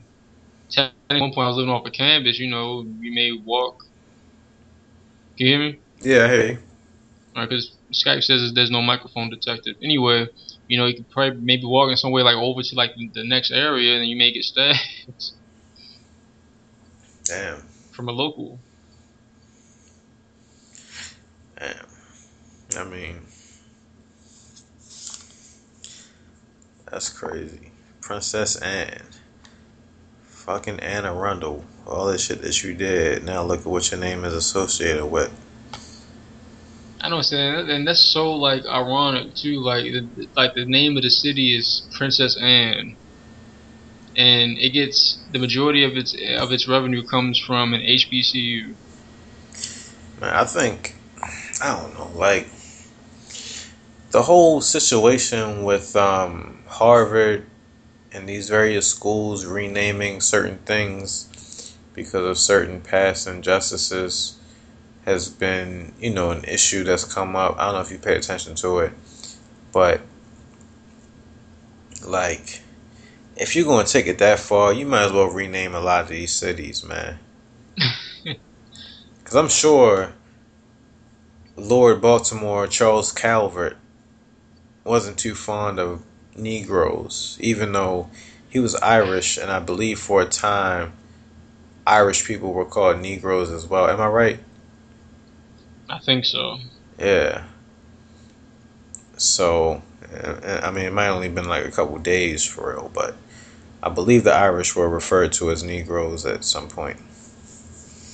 I mean, yeah, like yeah, I mean, yeah, because after yeah, because um, I think uh, one of my professors, um, one of her like good friends, I think he's kind of like he did like a book on the history of like slavery, like either you know one of these one of these Ivy League schools out like Yale or Harvard or something like that, and it, I think that kind of led to people wanting things like changed or whatever like that. Um, you know, when it came to the various names of buildings or whatever. And yeah, I mean, if you if you if you really go that far, you gotta change damn near everything that has been named in this country real. Yeah. my might as start new and start naming new things after you know people who aren't that way. I don't know. Man, I mean, shit, man, it's just it's crazy because it's like we're in a situation that it's like how do you win? Yeah. Like how do you win when the place that you're named after is named after people who didn't like you? Like Baltimore, Maryland, Maryland, Mary, the Queen of England, or whatever the fuck was who's uh, Maryland named after? Was it? Uh, think Queen Mary. Yeah, Queen Mary. Charles Calvert. You got Charles County, Calvert County. His wife, Anne Arundel. Princess Anne. Queen Anne. County. Charles County. King Charles. Another thing about the naming of things. The first like like if something is named after somebody's first name, I believe they were a king or a queen or something, and if it's named after the last name, they were an explorer. Mm-hmm. So, um, when you look at Columbus, Columbia, Columbus, Ohio, different places like that, Christopher Columbus was an explorer, so it was named after his last name. Mm-hmm. Shit, America, an entire continent. Now, there's, from my understanding, there's a debate over whether or not it was actually named after Amerigo Vespucci or if it was something else, which I forget what it was. But it's just all a mess. I don't know, man. Saw Babylon. That it is. Man, like I just be listening to reggae music and like that should be so depressing sometimes, but it's so true. And it just makes you feel so good. And like since I let my mother listen to reggae music and she be like, that just made me so depressed. So um, you know, Assassin dropped his album. Um, when you do that? not too long ago, but you can't look for Assassin. You gotta look for Agent Sasco. Of course. So you look for that, and he has his um, album. It's called, I think it's called The Theory of Reggaetivity, and he has a record with Chronixx on there, talking about how they don't want to be slaves no more. And it's one of the most upbeat productions with some of the most depressing type of lyrics, but still kind of uplifting. Like I let my mother hear the song and she was like, I can't listen to that. That's just depressing. Because, like, that's not. the type of thing you want to listen to when you're getting off work and coming home, and you hear this man, like, very unharmoniously singing about not wanting to be a slave no more to his job and everything else. Mhm. And something about not singing on key, just you can feel the pain more. Cause like this man can't even sing, but he just feels the need to sing this shit out. Mhm. But um, that's an album I've been listening to kind of a lot recently, the Assassin album. And you know, he's gotten a lot of praise based off of his features on Kanye West and on Kendrick's records. But um he did a actually he did an interview with um Shani Kulture on Hot 97. He kind of went into his album and everything. It's pretty interesting. And that made me go and check it. So um, Mm. it's definitely dope. I'm pissed off because I meant to go to the Puerto Rican Day Parade and I meant to go to the West Indian joint in New York this year and I missed them. It's like the rest of my summer, like I'm going to everything on the East Coast. I'm going to the Native American powwow. I'm going to every cultural thing. I was supposed to go to powwow last year because remember we went when we were younger. Oh, that's right. Yeah. So, you know, I'm trying to, you know, my whole thing, whatever I do, I try to expose people to different things. So, like, even when I perform, like, whenever I perform out of town, um, I bring somebody with me who probably never would have seen anything like this. I've brought people who aren't even supposed to leave the state, but I brought them out of state. You know? yeah, I recall. yeah, you recall you were there. Yeah. And um, I didn't even realize I was doing it at the time. But then looking back, I was like, yo, we could really could have gotten in trouble for that. We could have been harboring a fugitive and all other type of bullshit. But that's neither here nor there. I'm innocent. We drove slow. Yeah, and we still got pulled over we did. I forgot about that. Yeah. by the fucking black cop. What was it, Bill? That's probably why you know black cop. Remember, we ran from the cop. Remember, I was driving up in them back streets and stuff, and I thought I, he wasn't gonna get me. Yeah. And like, I find myself doing that a lot. And a lot of times the cops get me. Like, I be trying to like escape from the police, driving mad slow through some back street that I don't really know, but they know it better than me, so they cut me off and they get me. Mm.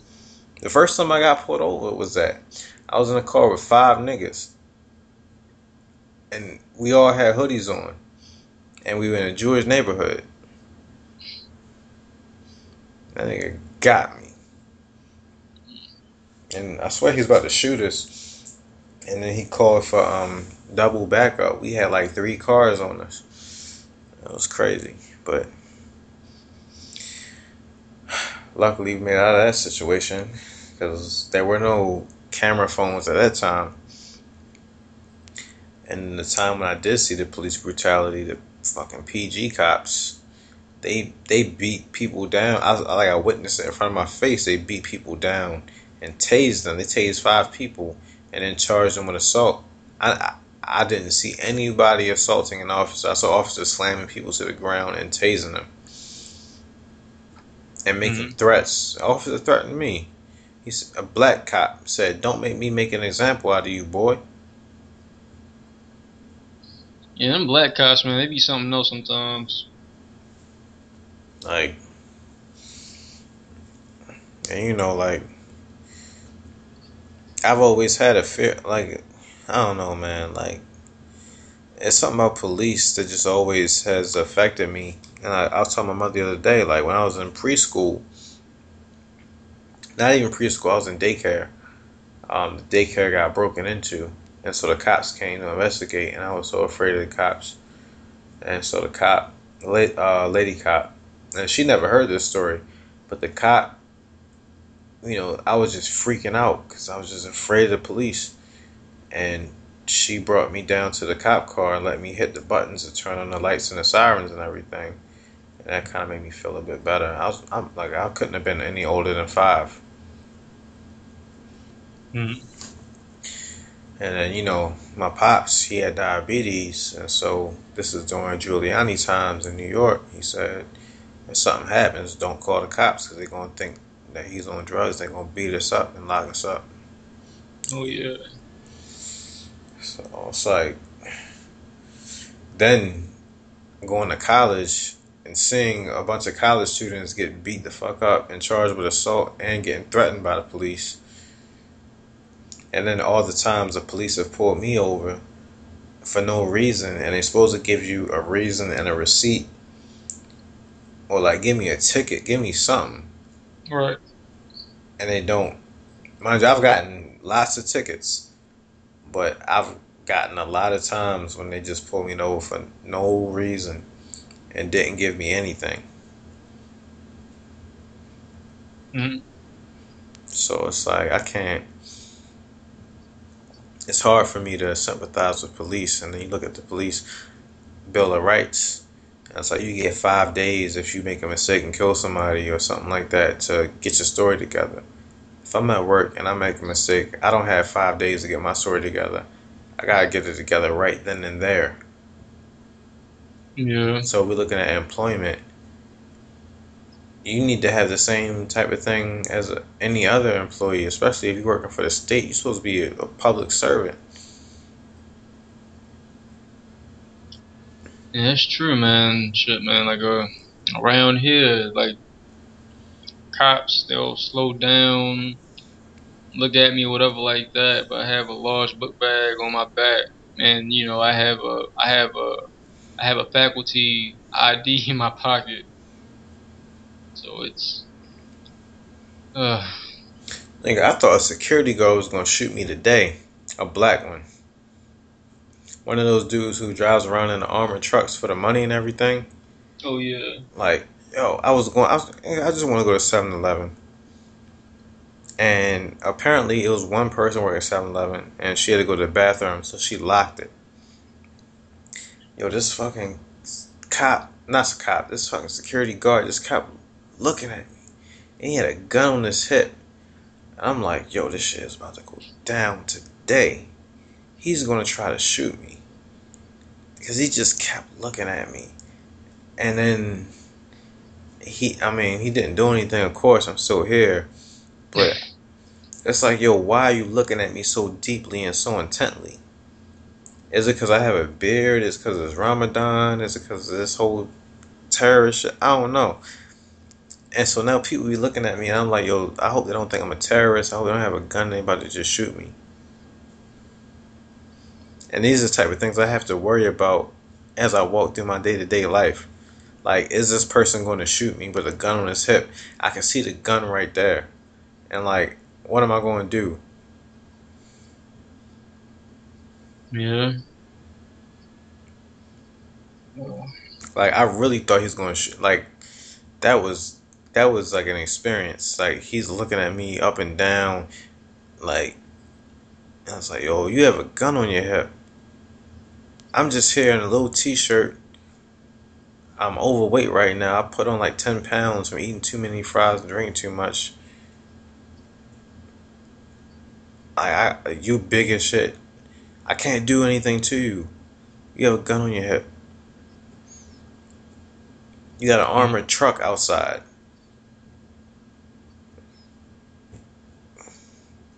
Yeah. And you look retarded. So you probably you like you're not smarter than me. Cause if you're smarter than me, you wouldn't have to walk around with a fucking gun.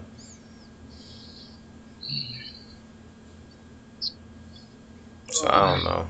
The issues the black man faces every day. Yeah, I mean, have you ever been in a situation where you thought somebody was about to shoot you? Uh, I mean, when I was robbed at gunpoint, yeah. That's true. Yep. I mean, how is that feeling? Uh, I mean, it was. I mean, it was one of those things where like the cool, calm, and collected person had had the gun, and he just really wanted us to do the job and like leave. It was the other people, like the other guy, had to worry about. Mm.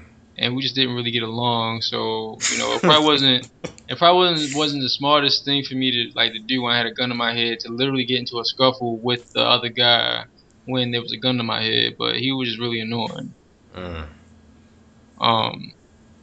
Other than that, I mean, I because the thing the thing is about at least in that situation, like I can tell, like like at least the guy with the gun, he was sober. Like he he wasn't like you can tell he had, he had like you can tell he was like a smart guy. He had a head on his shoulders. He was like doing this. He was doing it for whatever reason he was doing it for. Mm. The other guy, maybe there was something wrong with him, but so I kind of felt at that time that I didn't exactly have anything to worry about as long as I just gave him like my, my shit, and then you know, and then at the end of the day, you know, they he gave me um some money back so I can take the bus to go to work. Because other guy, he didn't he didn't he didn't want that to happen. He said salam alaikum. Yeah. So there you go. I mean, I was really upset about my iPod, man. oh man, the story of getting robbed in Baltimore by somebody from Baltimore. Like, this is mad nonchalant. I mean, yeah, it was. It's mad nonchalant and whatever like that. So I mean, I don't, I don't know. Now I just went to work, did like nine hours of work, and came back home with no iPod. Damn. Well, I mean, at least uh, hopefully, you know, I put the guy on. I, I put them on some good music. Hopefully, man. I mean, that's that's the thing. Like the things that you would expect. I mean, how much does that experience affect you now? What would you say? I said, how much does that experience affect you now? Uh, I mean, it doesn't. I don't know. I feel like it doesn't really affect me now. I mean, it's kind of. It's. I guess it's always in the back of my head, but maybe I've been desensitized in that. You know, I've been told that you're not Baltimorean unless you get. You know, you get robbed at least once Mm. In that fashion. Um. So I mean, I don't know. I don't. I don't mean. It's not like you know when I go when I come back home. It's. It's not in the back of my head per se. But then maybe it is, you know, subconsciously. But at the same time, I feel like you know I still I still you know lurk throughout the streets of Baltimore the same in the same fashion that I, that I always have. Mm. Yeah, see, I've I've almost like I've seen people trying to rob me before, and like I was always able to get around it some type of way to where I could get out of their proximity. Um, I remember one time I was walking through the Reisterstown Road Plaza parking lot. I was riding up, like walking up Patterson some shit, like maybe like one, two in the morning. It was like a group of like five niggas, and they all walking up, and they turn around, start following me. So I start pulling out my phone, so I act like I'm calling somebody, and I start looking back at them, mugging, and they following the shit out of me. I start like talking to my phone. I start like making hand gestures and shit, cause like that's the type of shit you got. Like sometimes you just have to look crazy. And like I knew these people were trying to rob me. Like it was it was pretty obvious. And then I guess maybe they were hesitant because I got on my phone. I kept looking back at them and I started making these hand gestures. And I dipped into a 7 Eleven and so I didn't see him anymore. And I Mm. just walked home. And like in DC, man, DC is a lot of times when I thought I might have got robbed because they used to rob Howard students. But I used to always come out in my black hoodie and shit. And like usually the way they would do it is a car would pull up and they would pull out a gun and ask you for your money and they would drive off. so at least two or three times a car would pull up to me as I'm walking up the street, like one something in the morning, as I was walking from the train. Cause me, I didn't like waiting for the shuttle because the shuttle would take you from the train around campus or whatever. But I didn't like waiting. I used to like to walk. So I had my hoodie on, a car would pull up, start driving real slow next to me, and I just start like walking crazy and like making hand gestures and like mugging in the car and shit, and they would just drive off. but I knew how to do that shit. Like these other Howard niggas, they would be like niggas used to walk down the street with gold chains on with hella girls. it's nothing a nigga wants to do more than rob you in front of some bitches. That's very true. Like, even if you looking bummy, they will rob you just because you were in front of some girls and they want to emasculate you and try to take your girls. Like, And see, that's the thing. Like when um, like in my situation, I didn't have anywhere else to like because the thing was like it was like where I was. It was on a bus stop and it was the most lit street, and there's always like you know like a police presence around there anyway. It just so happens that when it happened, there wasn't a police presence, of course. mm, And the thing was like I saw them, and so if I went back down my street, they like there were no like if I was would have started walking like for a minute, there would be no street lights, and so I would have really been fucked if I did that. mm. So yeah, it was just it was I didn't exactly have anywhere anywhere else to exactly turn to. Cause there was like for the- there was like no one out like there were no cars coming out, the cops weren't. It was like so fucking like the one time. It was like five in the morning, right? Yeah, but usually five in the morning the cops are right are right there by you know right there like two cop cars sitting outside by the gas station. You know it's crazy? Is that the place you were going doesn't even exist anymore. With the gas station. No, the the Starbucks, Oh, the place oh, where you yeah. working.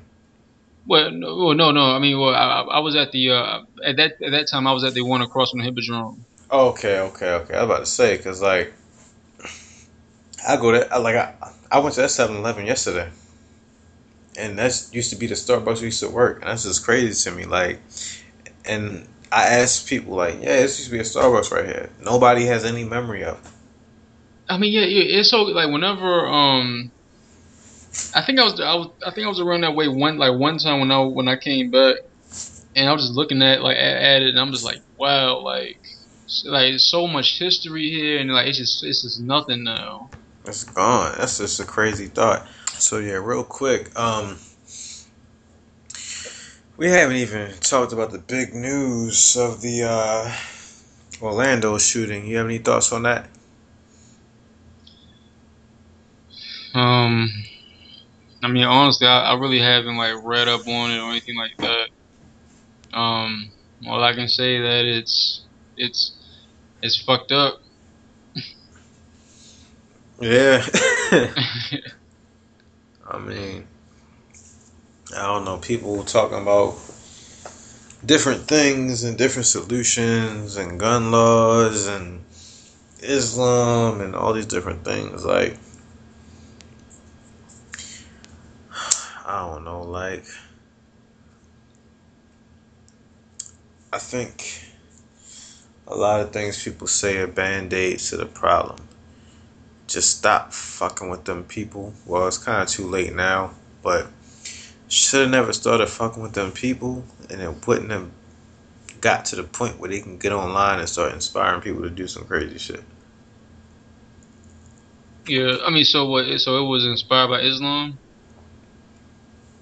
Uh, Well, they don't even know. Like the guy, the guy who did it, he called nine one one while he was doing it and pledged his allegiance to ISIS, and ISIS took responsibility for it, but the CIA, or the the FBI, or whoever, is saying that they don't have any link to him and the FBI, and they say and like apparently a bunch of regulars from the club says that he, like he used to come there all the time, and he had a gay dating app, and he was Muslim, and his father used to put out like these like videos talking about gay people, talking about God will punish them, and you don't have to worry about them, but.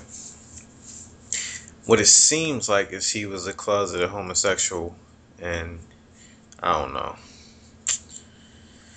It's just crazy.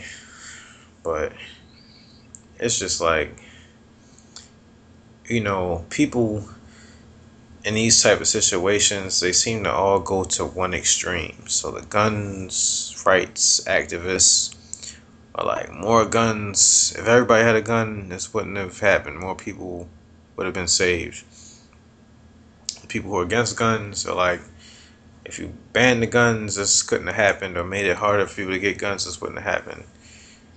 And then the people who are all super liberal about all religions, this has nothing to do with Islam. Da da da. The people who are all against religion are all like, this is all a direct result of religious ideology.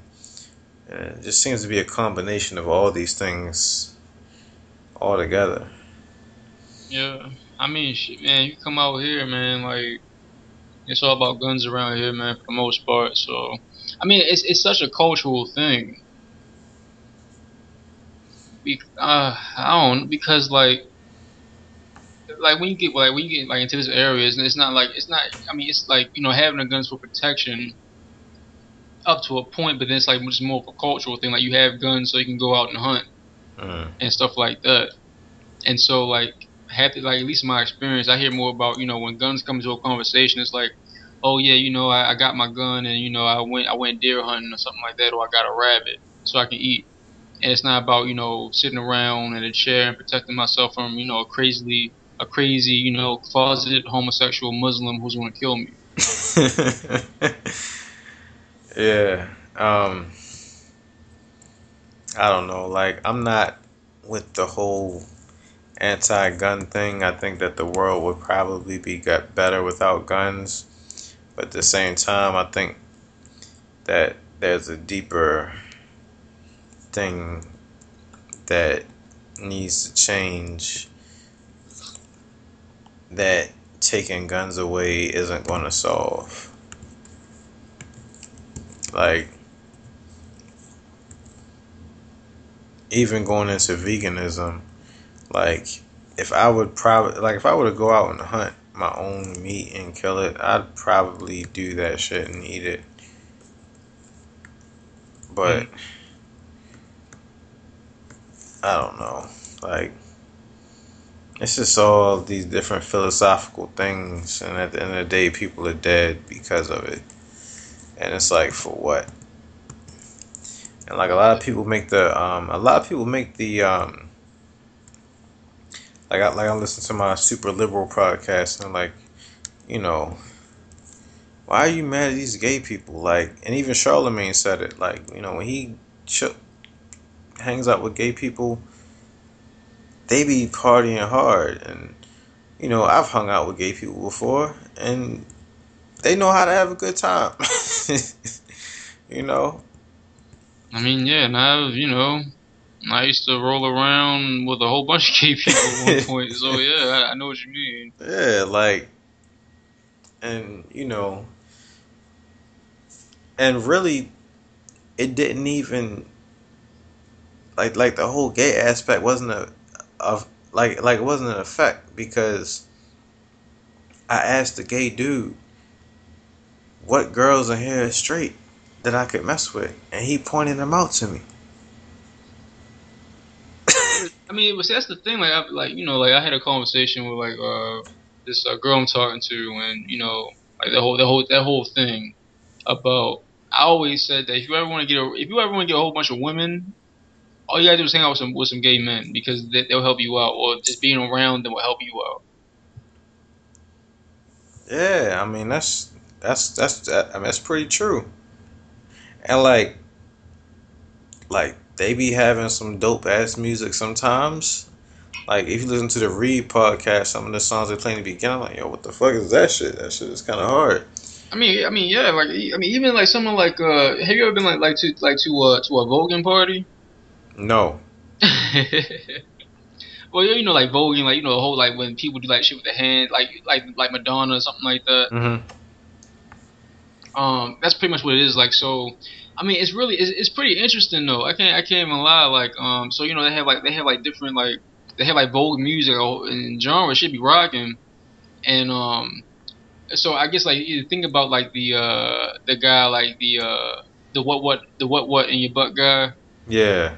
Because like we both admitted that we don't like the song, but that beat is rocking, and so, so um, like you do that, like so you have like a song like that or whatever like that, maybe maybe without the lyrics, but maybe like the beat, and like you'll have like a little runway, and like um you know like one person will go down like do that shit like as if they're like a model but they're like dancing.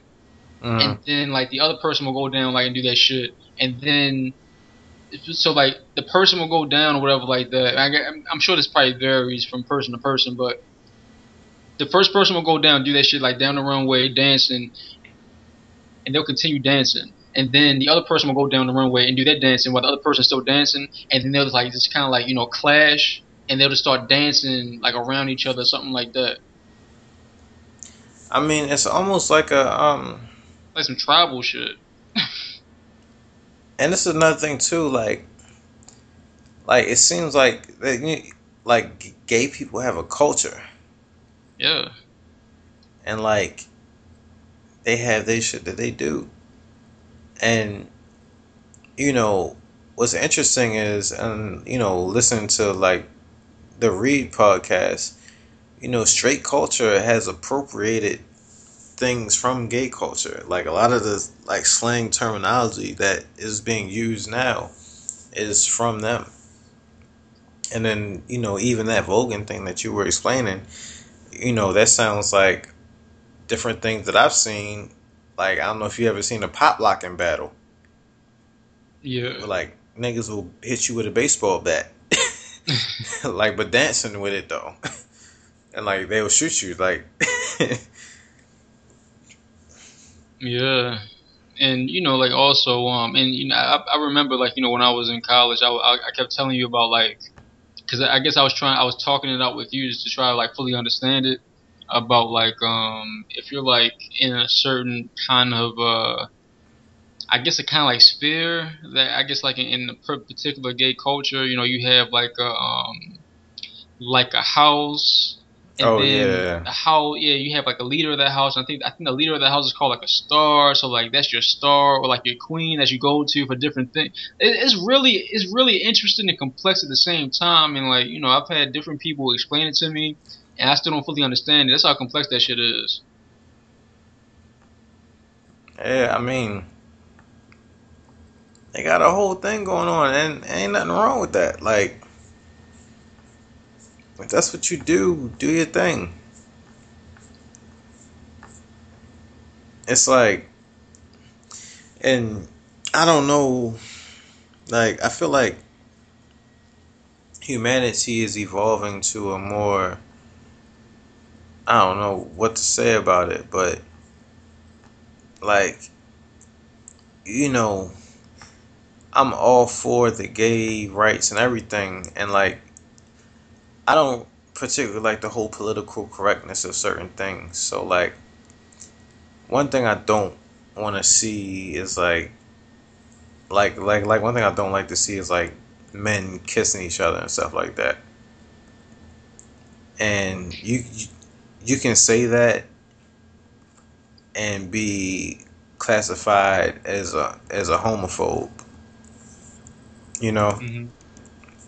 and it's like I support, you know, gay people's rights. I I support all humans' rights, but at the same time, I don't want.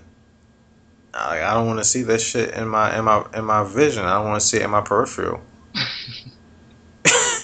What about what, what about two women kissing? I, I, I'm all for that. And maybe I'm an antiquated 90s type of dude. But, you know, two women, yeah. But two dudes, like, nah. But remember, I, I told you like about my whole story. Like when I came back, uh, I, I guess this is probably like on my like on, on, on like one of my winter breaks when I came back and I was I was getting off of work and I was I was uh I was somewhere in Mount Vernon.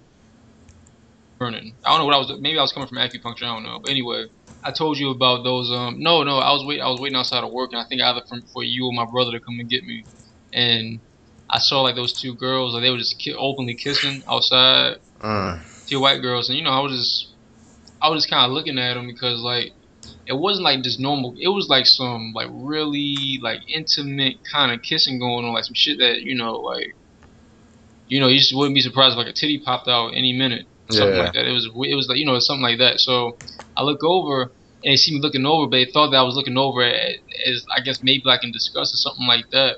And so like I would assume like the more dominant person in the relationship, um, you know, like they walked off, and like she looked back at me and she like kind of winked, but it was like kind of like a like a smart ass wink, and then she just like grabbed, she just palmed like her girl's ass.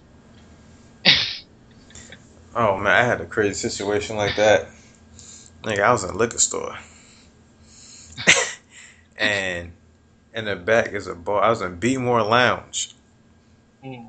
But, you know, the front is liquor store. I, I, I, I, like, I've only been in the back twice because I'm kind of cool with the bartender dude or whatever, whoever sells liquor. So I was like, let me just go back there and see. Because sometimes they playing some dope music and they have karaoke on some days. But one day I went in there a couple weeks ago and um, it's on Bel Air Road, and these loud, belligerent niggas was in there. They was already drunk, and like the like you know my bartender dude, he was like, "Yo, don't give them any drinks." Like like he was telling all the other workers, "Don't give them anything else. They already drunk." And sometimes like I be in there, some crazy people be in there, and he just be looking at me like, "Yo, these people are crazy," and he doesn't drink, which is. So like this is how I know like these people are selling poison to our community. He's like Indian or something. So he was like, oh no. So the girl, like apparently a ten dollar bill materializes on the ground somehow, and I feel like this is some type of scheme to try to get me. So like it's like a um, a masculine gay woman, and then a feminine supposedly gay woman who had on like some spandex shit and the shit was ripped so you could like see her thighs and stuff. And so the masculine gay woman was like, "Yeah, that that's my wife. We about to get married or some type of shit." And and then like she like came up to me so whispering, "She wants to dick. She wants to dick." and shit like that. And then like a ten dollar bill was on the ground. like, oh yeah, you dropped your ten dollar bill. And I know I didn't drop ten dollars, but like, fuck it. If I dropped it, I'm gonna take it. Fuck it. I just need to get the fuck out of here because I don't want these people talking to me. So I picked up ten dollar. I like I so I'm like fuck it. I don't know what to say or do right now. So I'm just gonna take it in debt. But then this other dude who's with them He's like, yeah, you know, you need to get in that ten dollars because they about to get married. So I'm like, all right, fine. So I just give him the ten dollars and I leave. But it was just crazy because he's supposedly about to get married, and this other chick is telling me that she wants a dick, and like I don't know what the fuck they were trying to do, what's going on. I just knew I had to be out of there. Mm. I don't know where I was going with that story, but that's what happened. Yeah, see, and you know, like, and we've had this conversation off air, but it, these are the kinds of conversation that con- conversations that uh that deter me from putting like you know this podcast on my resume. because you know we'll be talking about like some race stuff. You know, like we like for example, we just went from the Orlando shooting to gay, like you know, gay culture into like some just crazy off the wall shit kind of, sort of. So. Yeah, I mean, and the other thing too is like, it's the thing with gays and Jewish people, and. that sounds that sounds crazy the way you just set that up. It sounds very crazy the way I set it up, but at the same time, what I'm trying to say is that it's it's become taboo in our culture to critique them. And as soon as we say something remotely generalized about their culture that could be construed as negative, or even if it's not construed as negative, you could just say something in general. And you could even mean it as a good way. But you're automatically considered a some type of racist, homophobe, whatever anti-Semitic when you're really not. And people do that shit to black people all day long, and they're straight. Hmm. Like they're good. And I'm trying to figure out why is that. Especially like, you know, when we look at Jewish people, like people say things about Jewish people ever and you're automatically ostracized. But then you have all these right wing people who say things about black people and they good. And I'm like, why is that? Even in the situation where you have the black kid with the gorilla situation, right? And then just the other day, you have the situation with the white kid and the alligator. You heard about that shit? Um, not the white kid and alligator, no. Oh man. Yo, a white kid got eaten by an alligator at Disney World or some shit. Okay. And so you don't hear nothing about what the parents doing, blah blah blah. Like basically all the criticisms that were heaped upon this situation with the gorilla are not the criticisms that are heaped upon the white kid who got eaten by an alligator. So you mad because a gorilla got shot to save a black kid, but an alligator ate a white kid and you mad. Hmm. So it's like you can say whatever you want about black people and you can be good. But you can't say nothing about certain groups. You, you, you know what's interesting about this is that um, like I told you the other day that I started uh, listening to the startup uh, the startup podcast, Mm-hmm. and actually I'm, I'm almost done, and I, I've I've only been listening to it for like two days. That's how Oh, good huh. it is. Hold on, uh, uh, hold on, before I get into this, shout out to all my Jewish people. And, you know, in no means am I anti Semitic. And I'm not just saying that because anti Semitic is a bad thing, but I'm for all people. And, you know, um, what's interesting is a lot of people have a lot of bad things to say about you know, a lot of people in certain communities and certain people that I, I'm around, they might say certain things about white people and Jews. But given my background, having been around a lot of white people and Jews and all that type of stuff, I'm like, people are just people. Like I've been around enough Jews to know that, and I've had, you know, I, you know, I've I have Jews that I consider to be some of the best friends I've ever had in my life. So you can't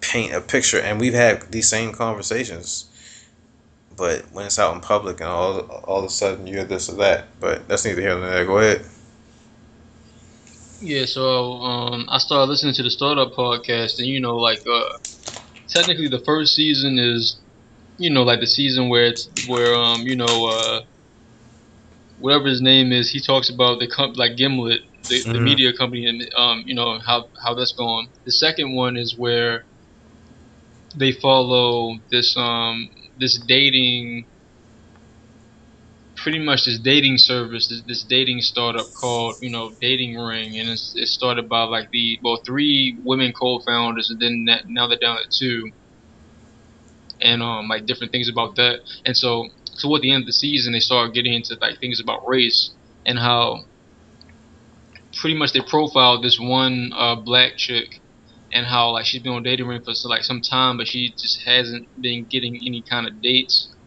and um, she doesn't exactly know whether or not it's because she's black or what, but um, this is like like race is like something that you know like like the like the founders have been like trying to deal with, and they don't they just can't they can't really like you know really fix it because originally they were like a they were a blind dating um kind of site, but the thing was when they started losing money and then they listened to like their their uh, the people who pay them or whatever like that um, and their customers said that they wanted pictures of the, the people that they were going to date.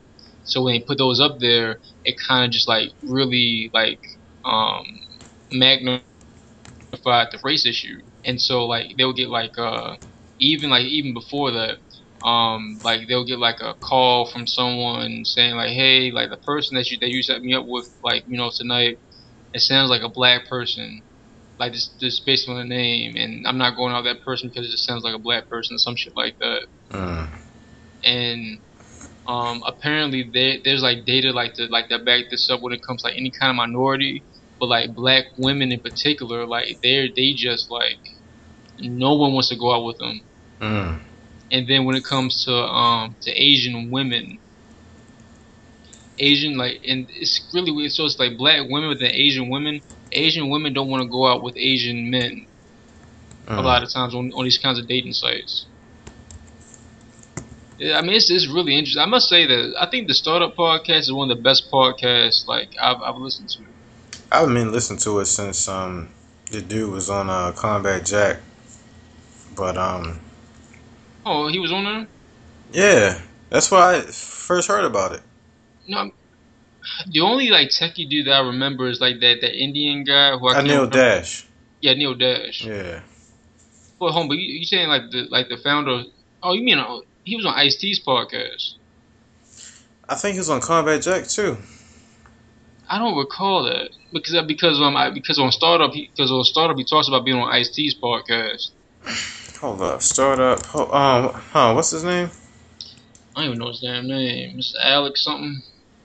Alex. Yeah, I think his name is Alex. Startup. Hold up. Podcast. Cause he used to work for NPR. He used to work for um, what you call it? Um, Yeah, Planet Money, Amer- This American Life, yeah. and that's the thing. Like start and startup is kind of like This American Life, but like Because the first episode, even though he wasn't affiliated with them anymore, but the first episode, I believe, was either on This American Life or he was Alex Blumberg. yeah. Yeah, I believe he was on Combat Jack, if I'm not mistaken. Well, yeah, yeah. So I think yeah, this is This American Life did something like on startup, and then also uh, um, Planet Money had um they had like an episode on startup too, where they were um they were helping him out trying to figure out some, something about money, hmm and they made that into an episode, and then so it, it's really interesting, like because I really feel like they well maybe they did like release the episodes like around the same time because I feel like I would have understood like the Planet Money episode if I would have uh more if I would have listened to like um his episode um as well.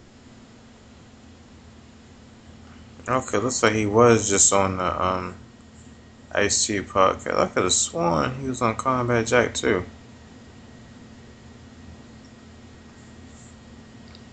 I haven't listened to Ice T's podcast in a minute. Shout out to Ice T and Mick Benzo. oh yeah, yeah, they they love us so much. I know Mick. I, you know, I know they've been going through some things with this whole Zulu Nation situation. Um, you know, hold your head, my brothers. Um, hope everything works out.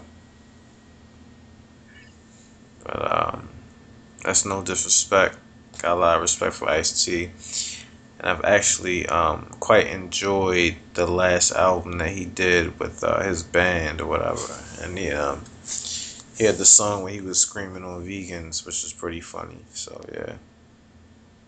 I need I, I need to like you know delve more deeper into the world of Ice T in his music. I really haven't.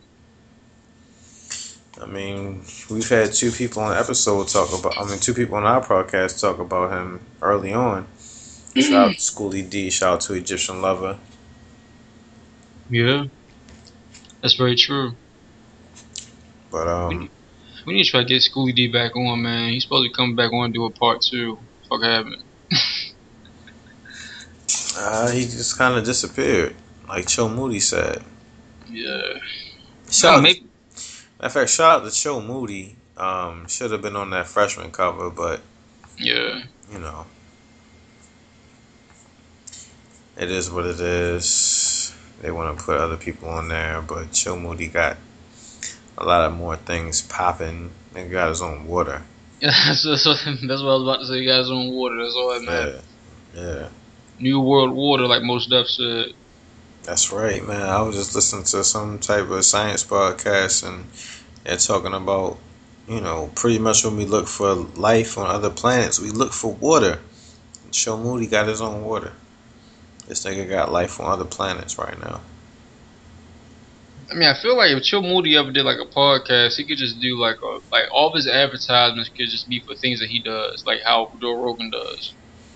That's why we gotta start this network and get Chill Moody on there, man. I want, I want Chill Moody on our network. I want Mateo on our network. Um, shout out to Mateo as well, because if you Google Bizzy Bone, what's crazy as I didn't even do this shit. Like my girl Google Bizzy Bone because she's fascinated with him now. Why is she fascinated with Bizzy Bone now? Cause he's just, I mean, he just, I mean, I showed her some Bizzy Bone interviews and she's just fascinated. And she's not the first girl that I've known who's been fascinated with Bizzy Bone. Like, it's another girl. Shout out to um Star, uh, Star. Bizzy Bone's like her favorite rapper. Bizzy Bone's that nigga, man. And so, like, she wants me to try to get Bizzy Bone for her 30th birthday. So I'm gonna try to make that happen some type of way. Wait, But- what do you mean? She wants to Bizzy Bone to be at her 30th birthday party. Oh, I mean, shit. We been trying. I've been trying to get him on, get him on this fucking podcast for the past year and a half now. It just hasn't worked like three different times. I mean, and see, Bizzy Bone, he said in an interview he'd be at the bus station at the homeless shelter with the poor people. And it's like, you know, I I don't. I don't think he is right now. Like he's throwing his money, and he's like he's like engaged now or whatever he's doing. I don't know, man. Whenever they come back to the DMV, man, apparently all you have to do is just go out to some shit and things start popping for you.